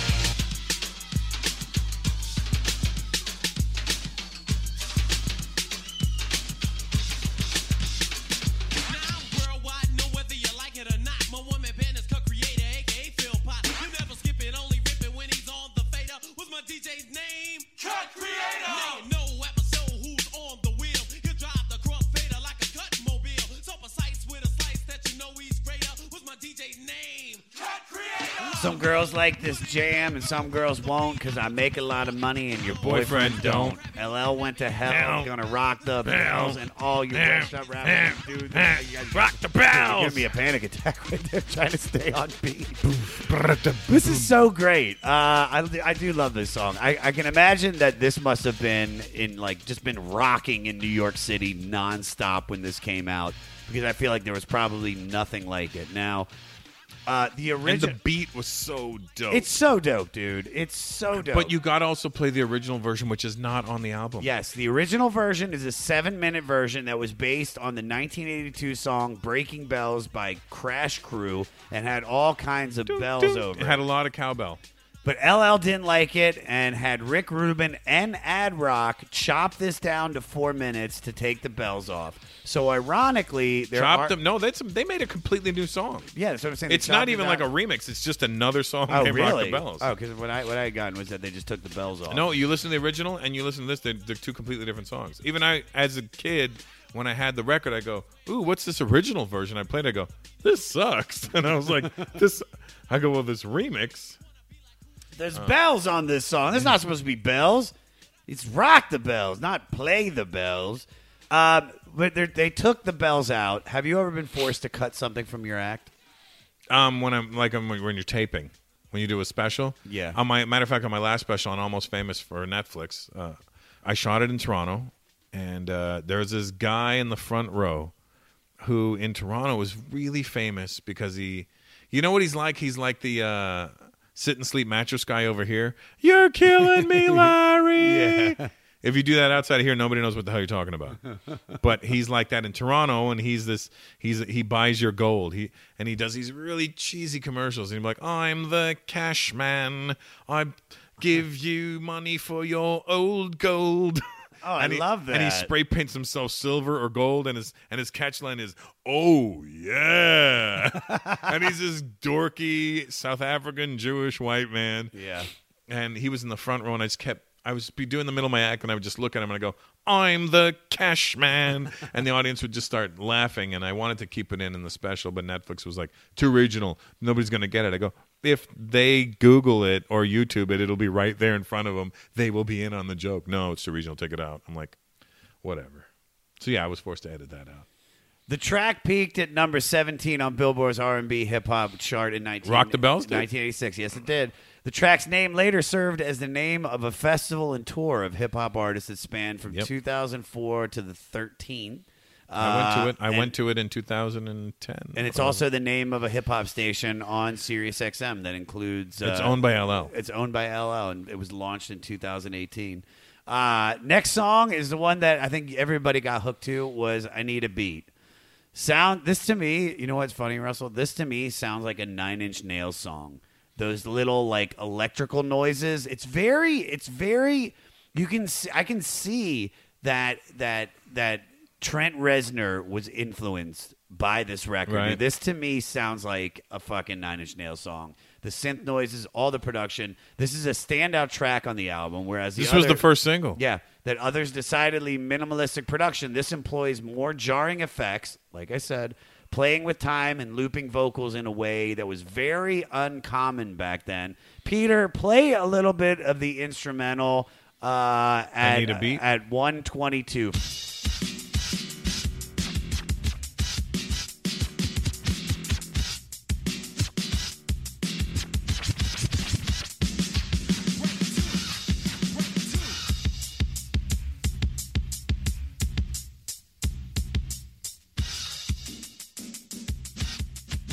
I love everything about this song. Now, this was first a 12 inch LL released uh, before he released the album in 1984. Now, we mentioned it, or you mentioned it a second ago. Speaking of first, now, uh, you were one of the first comics to bring a special to Netflix. And HBO had been famous for comedy specials, and Comedy Central built the whole platform around it. How did you end up being the first on Netflix? They approached me about. Uh, they had bought a bunch of my older specials. I think they got it. They had some nice response to it, and uh, they had planned on branching out when they came to me. So, uh, and they wanted to do the first straight to Netflix special, and they asked me to be the person, and I was m- uh, more than happy to do it. Yeah. because I like being a trailblazer. I like being the first to do these kinds of things, and uh, shit, I thought we were best friends at that time. and, Yeah. and uh, and I was so excited to be part of the family, and they made me feel like that, and uh, so they did it. We did it.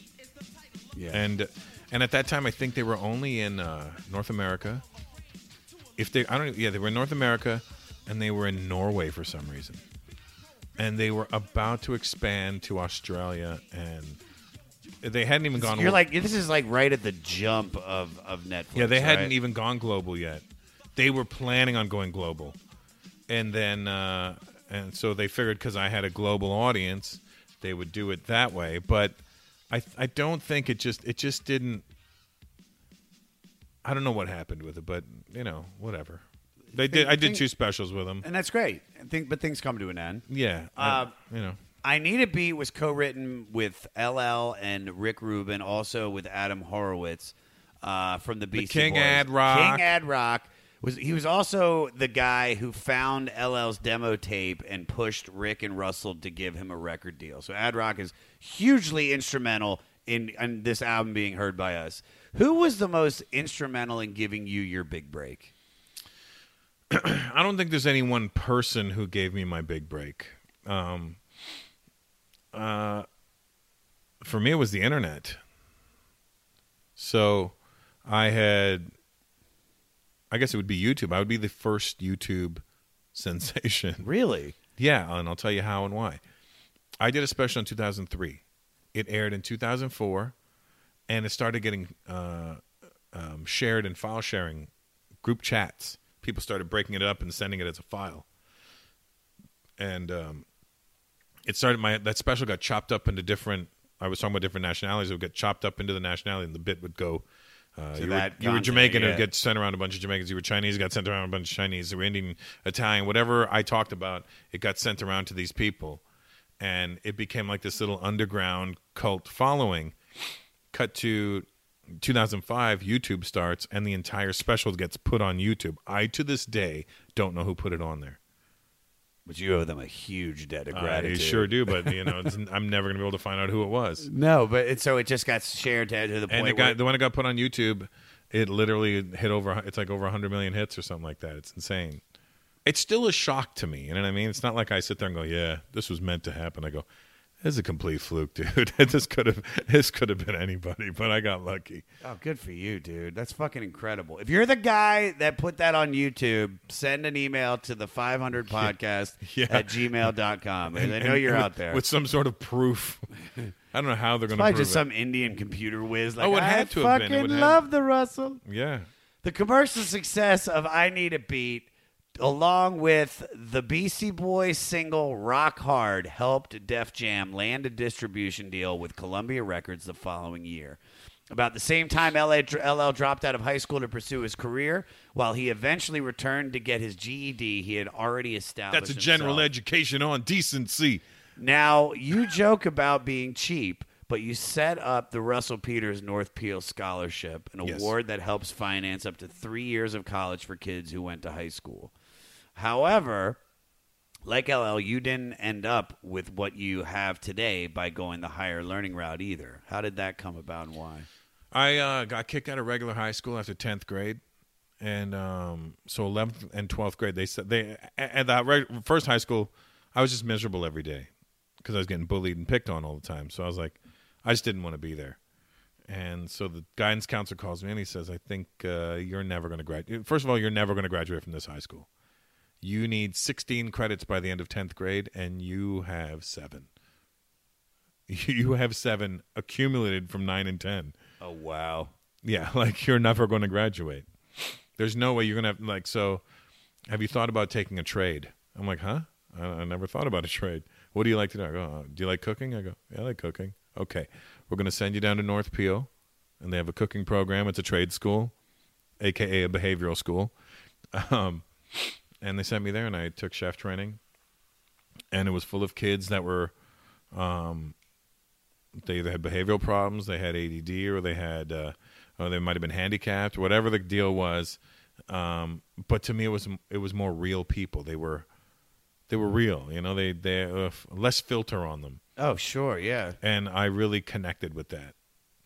And I knew I was never going to be a chef, but I didn't know what I was going to be. And I was popular in that school, and nobody bullied me, and everybody was cool. And the, there was the gangsters in that school, but the gangsters liked me because I was funny. Yeah. and I was also a good lookout guy for them when we go to the mall. you know what I mean? We go to the mall. I would distract. Put it in your bag. Put it in your bag. You I good, would you good. distract the lady at the counter, and they would rob the store, and then I would leave because I was like this little Indian boy. They were like, "Oh, he's not going to do anything." Then all these black dudes come Little did they know you were in cahoots. oh yeah. so it was like that. All right. Next song, That's a Lie. That's Uh, a lie. The opening. You're a liar. It's- this is- I mean, this I is- did not like this, song is, at all. It's like this and Dear Yvette and a few others. I just find to be extremely humorous. It starts off with Russell Simmons, and Russell Simmons is the voice throughout of the guy that's like, "Yo, man, I got this Rolex," and he's like, "Yo, I got this new car." Uh, even though it's cheesy as fuck, I do like this song. Uh, it's literally uh, about people trying to impress others by lying. Uh, the one thing I do like is the bells throughout. Uh, Peter, play the chorus.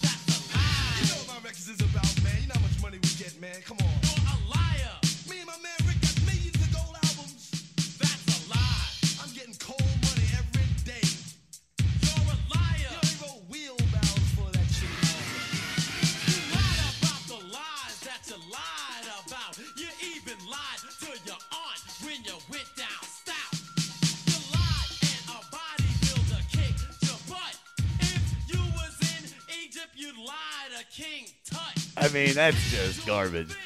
I'm sorry. dude. I, I just listen. Just so you know, in the hip hop world, this song was never rated ever. You claim to do things that no one could achieve. You said you did things Ripley's wouldn't believe. This is like white people rapping. I'm so sorry. Uh, they also have the funny line, the filet mignon White Castle line was pretty funny. Now, something cool fact about this 23 years later, Ice Cube basically made the same song with You Ain't Gonna Lie to Kick It. Uh, and basically, Ice Cube needs you and yours to know that you don't got to make yourself out to be something you didn't, that you that you aren't to hang with him. Now, this was pretty similar to Run DMC's comical diss track, "You Talk Too Much." Ha ha ha ha ha ha. Very funny, motherfucker. On they the- sampled Eddie Murphy in that. On this, Russell Simmons tells outlandish lies and gets called out and schooled by LL. What's the dumbest lie you've ever been caught telling? Uh, I'm not much of a liar. Let me see. Um, it's usually to a chick if I have lied. You know what I mean? and then you, it, when, that's why I don't lie because I, uh, you know, you it literally does spiral out of control. But you I don't, mean, have, it- you don't you have know- to lie. It's like you literally. It's you. You really don't. Yeah, no, I, I, I don't. I'm not. I don't lie, but that's a lie. I, uh, We all lie. Just we all lie. I mean, we all lie, to, but it's to protect something else. You know Sure. I mean, Well, can you repair your trust with somebody if you found out they lied to you? it's difficult.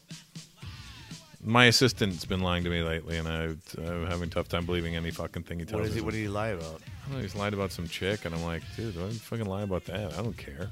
Yeah. It was like it was a lie where you're like, why? This is, this is, it's not only is it, did you not need to lie there? Why would you lie about that? Like that's it, Out of everything it's you could lie completely for, yeah. inconsequential to my life or yours. It, it's really none of my business. You don't need to lie about that. Maybe he just wants to impress you. No. like Russell Simmons in the song. All right. Well, what's what's the biggest lie you've heard about yourself? Um, it's funny when sometimes people, yeah, I met you once before. You were kind of a jerk. I'm like, what? That's No bullshit. fucking way. I, I'm, I, I pride myself on being friendly to every human being I meet. You know, if you're rude to me, I'm going to be rude back to you, though. You know what I mean? If you're going to be a dick, I'm going to be a dick too. I'm like, I'm going to be a fucking dick. I I can't imagine you first impression to somebody being that way. I mean, every you're, since I've met you, you've been one of the nicest guys I've ever met. You are a Holocaust denier, but besides that, you're fantastic. What Holocaust? All right. Uh, Holocaust to be the boss. One Hit Thunder is a podcast where we both celebrate and have a good laugh about bands and artists that had just one hit that we all know. Each week, we're joined by a guest from the world of music or comedy to learn more than you ever thought you would about some songs that you can't forget. And we decide if they brought the One Hit Thunder or were nothing more than a one hit blunder. Look, if you listen to the show, you're probably going to laugh, and I guarantee you're going to crush next time the bar has music trivia.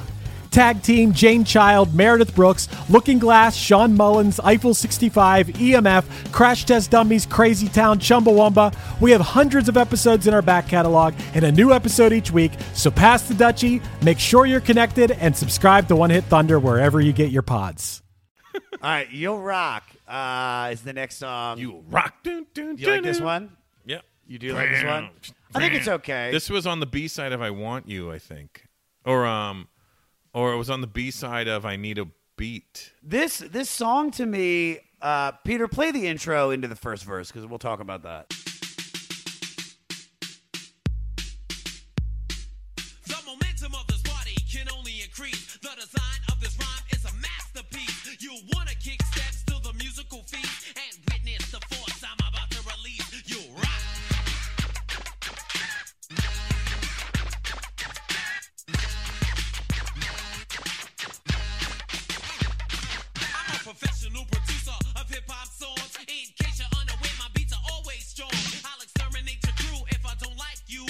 Rhyme. I subdue my adversaries are through. I'm the best, fascinating. My name's Cool J. I'm the royalty of rap. What else can I say? Experience, skill, plus my voice is on. Funky, fresh, party rocker. So let's face facts. Every verse on this kind of sounds the same. Uh, the only thing I really liked about it that, that really stuck out was the Rick Rubin guitar chorus. It's kind of got that like Beastie Boys feel. This is just more of LL saying he's the best. Uh, he's saying he's good, his rhyming's good, his DJ's good, his turf's good. The one line that I did like, uh, I disintegrate rappers, I can and I could. The great Edgar Allan Poe couldn't write wish- this good. Oh, I thought. Oh yeah, no. There's another song. He said, "I got a gold name plate that says I wish you would." Just so you don't need to boast yourself up, I'll do it for you. All right. Your career has had incredible pinnacles of success. You've won many awards and honors and have sold out arenas. You basically you've just you've done everything. Uh, what's been your greatest honor or achievement? Ooh, I was just thinking about this the other day. Shit balls. Um, I don't know. There's been a few, but What what's give me some of them.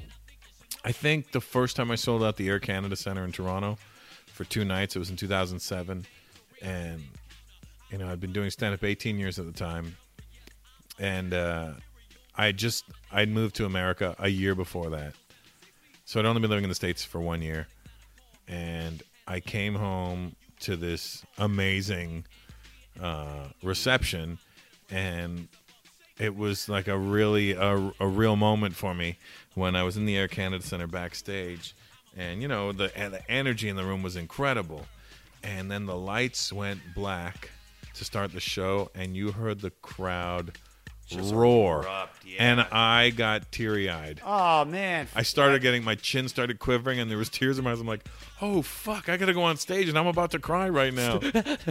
and then I walked out, and they gave me a standing O, and they were screaming, and I had the my chin was quivering. I'm like, "Stop it! You're gonna make me cry." Oh.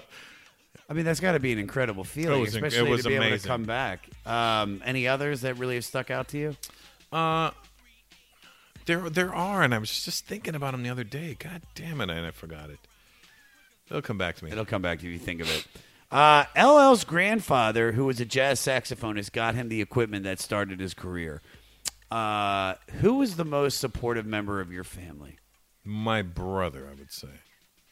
Just- my brother was just- the most supportive. Just got your back the whole time. Yeah, I mean he's my big brother. He's six years older than me, so you know when I'm when I wanted to when I had started considering doing stand up, I was 18, and my brother said, "Well, if that's what you want to do, have you ever seen it live?" And I was like, "No, actually." I mean, I'd seen Carlin and I'd seen Eddie Murphy live, but I'd never like been to like a comedy club and Yeah. seen it because I didn't have a car and we lived in the suburbs. So I was like, "How am I going to get there?" Like if I get there, getting there's not the problem. Getting home would be the problem. Sure. So your brother took you? I was yeah. Well, let's go. So he took me to go see theater sports, which was like um, an improv class or troupe Sure. kind of thing. And I was like, nah, that's not it. Then he took me to Yuk Yuk's on an open mic night, and I watched it, and I was like, oh wow. And I was like, I think I could do that, and I think I could be better than that person and that person. I I want to try it. You went up that night? No. I plotted it. I plotted it. I you know ha- had I had I started um uh, maybe a couple months earlier, I would have started when I was 18. Then I was like, fuck. you know what I mean? But uh, I started when I, I I just turned 19 when I started. How was that first set? Awful.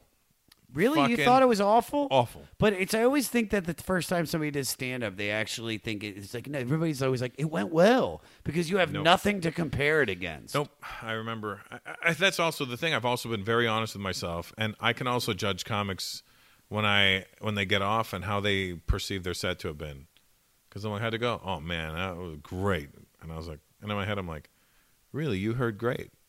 Interesting, because I didn't hear that. Yeah.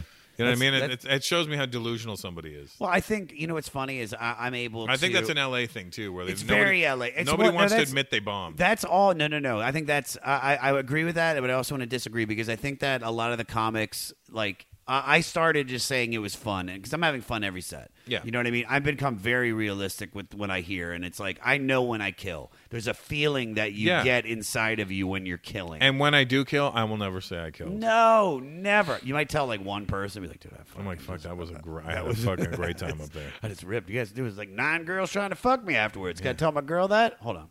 All right, we talked about the most supportive. Who was the least supportive family member? Uh, can I consider them a family member if they're married to one of somebody in my family? Yeah. What did they give you backhanded compliments? Not even my cousin, uh, and I hope they listen to this. My cousin married this guy. I'm not going to name names. And her husband. This must have been around uh, 90. excuse me, 94, 95. And um, I said, "Hey man, you should come see me do stand up. I'm going to be at Yuk Yuk's.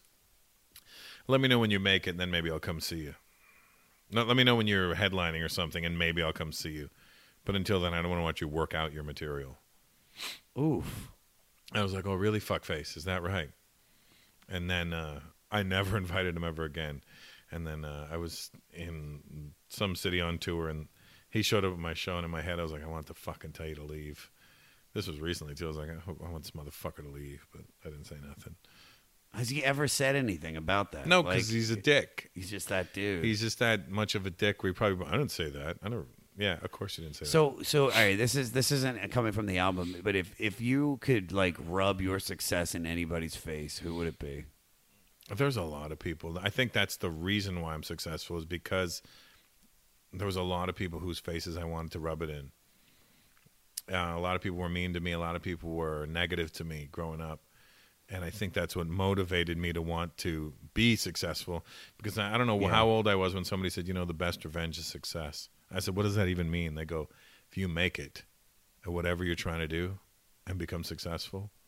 That burns everybody else, and I didn't understand it until it started happening, and I was like, "Oh yeah, this is fucking great." It's it's so great. Yeah, I, I definitely was the guy in high school that people were like, either he is going to do this, or he is, and he's going to follow his dreams and do that, or I'm going to die very early. So I had an that- eighth grade, an eighth grade teacher, um, Mr. Steele, piece of shit. Um, I was sweeping the classroom. You know, you had to take turns. I was sweeping the class. He goes, "Come on, sweep faster." And I go, "I'm sweeping," and he, I, I'm trying to get the dust everywhere, right? And he goes, "Come on, practice your future profession." And and now I'm sure if you ask him now, he goes, "No, I was just trying to motivate him." I'm What a like, dick. Yeah, and I go, "No, you weren't trying to motivate me because you were always a fucking asshole to me in that class. You were a cocksucker, and now I've made it, and you're still a dick." I, I, I, I can't believe a teacher. I mean, I've had teachers that were that were pieces. of shit to me. Gordon Steele. If you're out there, Gordon, go fuck yourself. Absolutely, Well, I wonder what- fucking corner of your mouth. Wipe the corner of your mouth too, you fucking jizz face. had that crust. Had Yeah, that lip crust. always. Always with the lip crust. Well, uh, final song on the record, I Want You. Here is the second rap ballad on the record, and this one really ends the record with an eye on his female fan base. Like Teddy Pendergrass, LL really brilliantly connected with his entire female audience. He would use this to even greater success on the ballad I Need Love a few years later. A Uh, year later, A year later? Dude, he was churning them out. yeah, he was. How did you find your target audience? I just looked, and there they were. I um, I didn't source. I didn't search them out. I was. I think. I think that's uh, one of the things that always rings true for me. If you just do you, they will find you. If you try to find them, they will become elusive. But and you- you are not being true to yourself if you search for them. But you have a very strong connection with your fans. My my, I, and I don't like calling fans either because I don't feel like. I always feel like if you call somebody a fan, it puts you in a position where you're somehow better or higher than them. And in my world, there is no better or higher. We are all the same, which sounds very cliche, and I know No, it but sounds, I but it's it. it's it's a real thing in my head. I so I always say my friends. I'm like my the, you know the, the people that come and see me. I consider them my friends because they continuously to support. They continuously support me, and they're always there. They we have a great relationship. And when and I'm on stage, they're there to see me, and I'm and I'm there to give them what they came to see. Yeah. And why do you think you think that's that's the reason that you have the strong connection with them is that you're not calling them them fans or was there No, any- no, I don't- I don't- anything that you like that you can remember that kind of you think really built that? I think they just appreciate the realness of me. I don't pretend to be something I'm not. I'm not trying to be um, what's popular at the moment. I'm just trying to be me. And uh, I didn't change my style up because that's the style that's working right now. I didn't uh, change my words up because those words are not acceptable anymore. I'm being me. I'm being true to myself. And if you're being true to yourself, the people that like you will appreciate that about you. Completely. All right, you So- want- sounds like a fucking Yeah, but it it, sounds but like a it's moment. but it's so true though. All right, you want to do a couple facts and we'll get out of here. Let's do it. All right, uh, facts, facts, facts, facts, facts, facts, facts, facts, facts, facts, facts, facts. All right. Rock the Bells became synonymous with old school rap, and in 2004, the first Rock the Bells festival took place in San Bernardino, California, featuring a reunited Wu Tang Clan in what would be their final performance. The festival was documented in the movie of the same name, which was, which was released in 2006. Uh, who are your all time favorite hip hop acts? As a group, Whoever. let's see. De La Soul, Tribe Called Quest, Wu Tang Clan, um, Run DMC, uh, The Roots. The Roots are very dope. One of the best concerts I ever saw in my life was I saw uh, Old Dirty Bastard in the Brooklyn Zoo. Just Old Dirty Bastard. ODB by himself? It was one of the most magical experiences of my life. I saw Wu Tang in Toronto in 1996, and ODB that night slapped the sound guy. Did he really? I was standing like near the sound guy, and ODB's on stage like, "Turn my motherfucking mic up," and he was like, and, the, and you see the sound guy going like, "That's it. That's, that's all I can give you. It's that's, that's at max." And he's like, "Turn my motherfucking mic up," and ODB walks over with the mic. He's like. Don't ever disrespect me, motherfucker. I'm God. And he slapped him in the fucking head. And I'm like, oh, shit. That's incredible. When I went to the show, there was I was all the way in the back of the theater, and then it was packed to the gills, and then people started fighting, and as they would fight, they'd start pulling people out. By the end of the show, I'd say half the audience was there because so many people got kicked out, Right. and I was in the front row. All right. In 1989, New York indie alternative band Too Much Joy covered That's a Lie. They even got LL to make an appearance in the music video for it to tell a lie during the breakdown. It got them more MTV airplay and boosted their careers. All right, final question. Because, like LL, you're a worldwide phenomenon. Where do you think you are the least recognized? Where am I the least recognized? Middle America. really? yeah. Uh, you do you play out in the Midwest? Not that much. Like when you say Midwest, you mean like real America. I mean, like yeah, like you said, Middle America. Like I don't do Idaho or or the Dakotas or I've never been to New Mexico or uh, Omaha or Nebraska or I've never been to any of these places. But have you been to you have you been to every continent in the world? I assume almost every continent in the world. Where have you missed? Antarctica. Uh, Antarctica. You're like, no, I played That's the true. Yuk Yuk's up there. Yeah, I, I played the uh, ice wall. no, I have not been to Antarctica. I have performed in Greenland, ironically. Really? Yeah. Which isn't green. No, not It's at all. ice, right? Yes, it is. That, would that be? Is that the South Pole or the North Pole or what is that? Now Greenland is is like isn't that like attached to Canada? Uh, it's north of it. Yeah, but it's like over. It's like above us a little bit to the like to the right. It's It was- basically It was 24 hour darkness when I did it. like the movie Thirty Days of Night. Yeah, it's pretty crazy. So where- and people are bummed, like mad depressed. Oh, And I could imagine, And I dude. fucking bombed. It was amazing.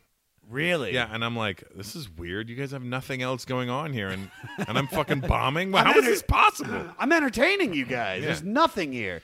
Nothing. They literally stared at me like, "What the fuck are you doing?" And They're I'm like, probably so tired. and I was they like, I don't understand. You you have nothing else going on in this town. Laugh, motherfucker. All right. Well, where are you the most recognized? Uh, Canada for sure.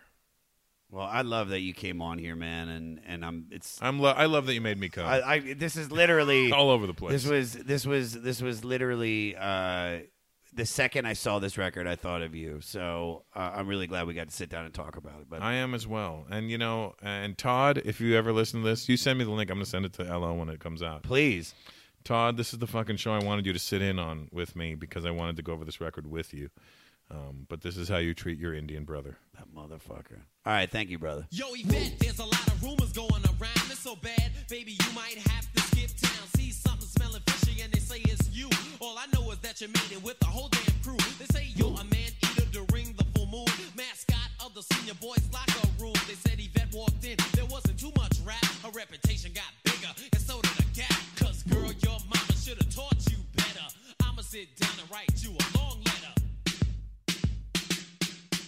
Dear Yvette, dear Yvette, dear Yvette, do. For all things Russell Peters, go to www.russellpeters.com. Make sure you follow Russell on Twitter at the real Russell P. And on Facebook and the Gram, you can find him at Russell Peters, guys.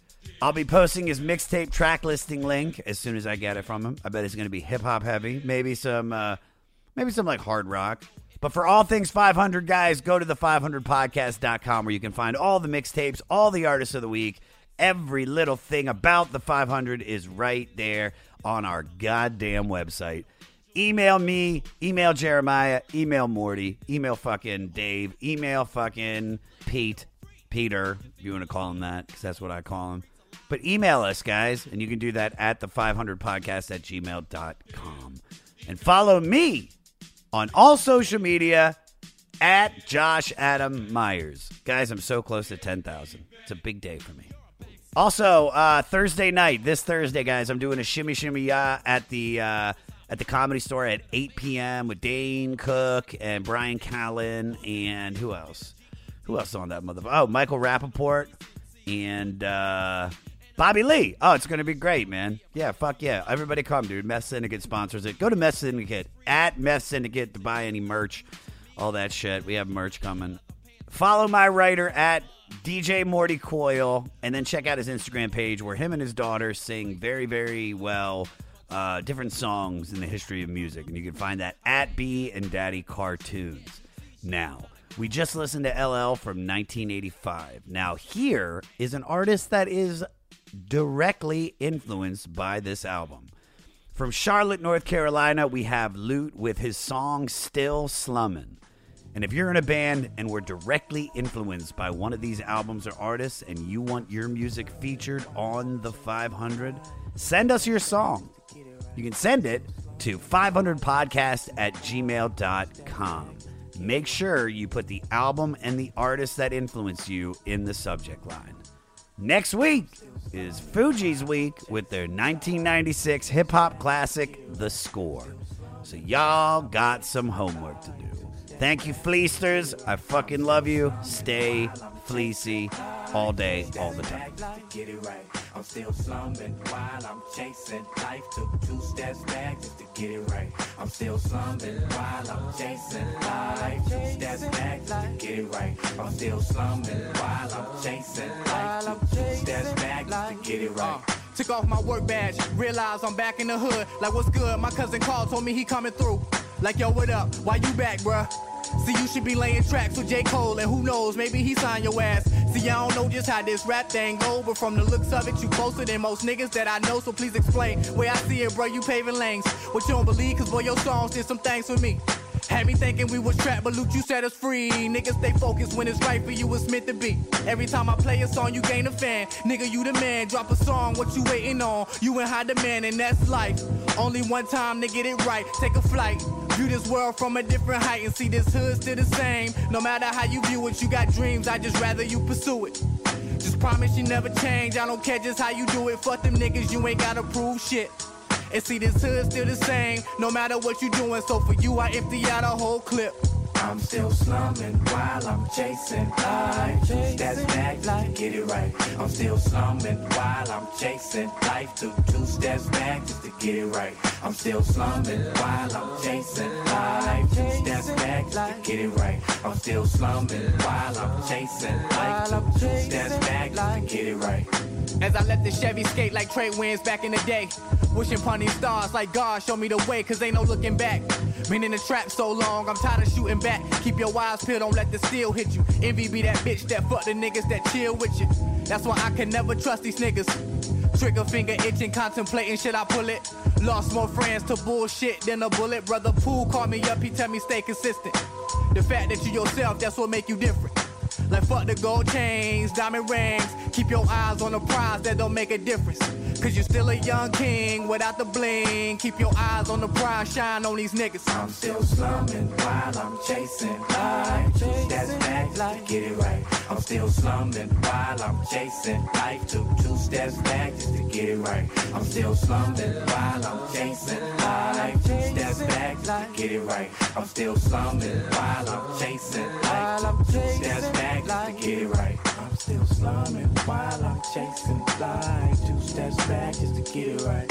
Still slumming while I'm chasing life. Two steps back just to get it right. I'm still slumming while I'm chasing life. Two steps back just to get it right. Still slumming while I'm chasing life. Two steps back just to get it right.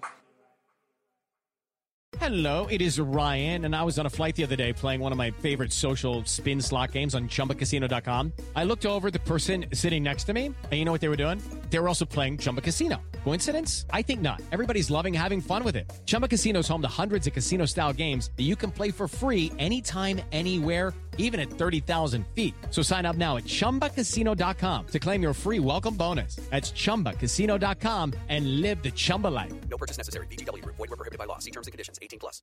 Hello out there. Yes, hello out there, everyone. I'm Hal Schwartz. And I'm Flynn McLean. Together, we host None But the Brave, a podcast dedicated to the music and career of Bruce Springsteen.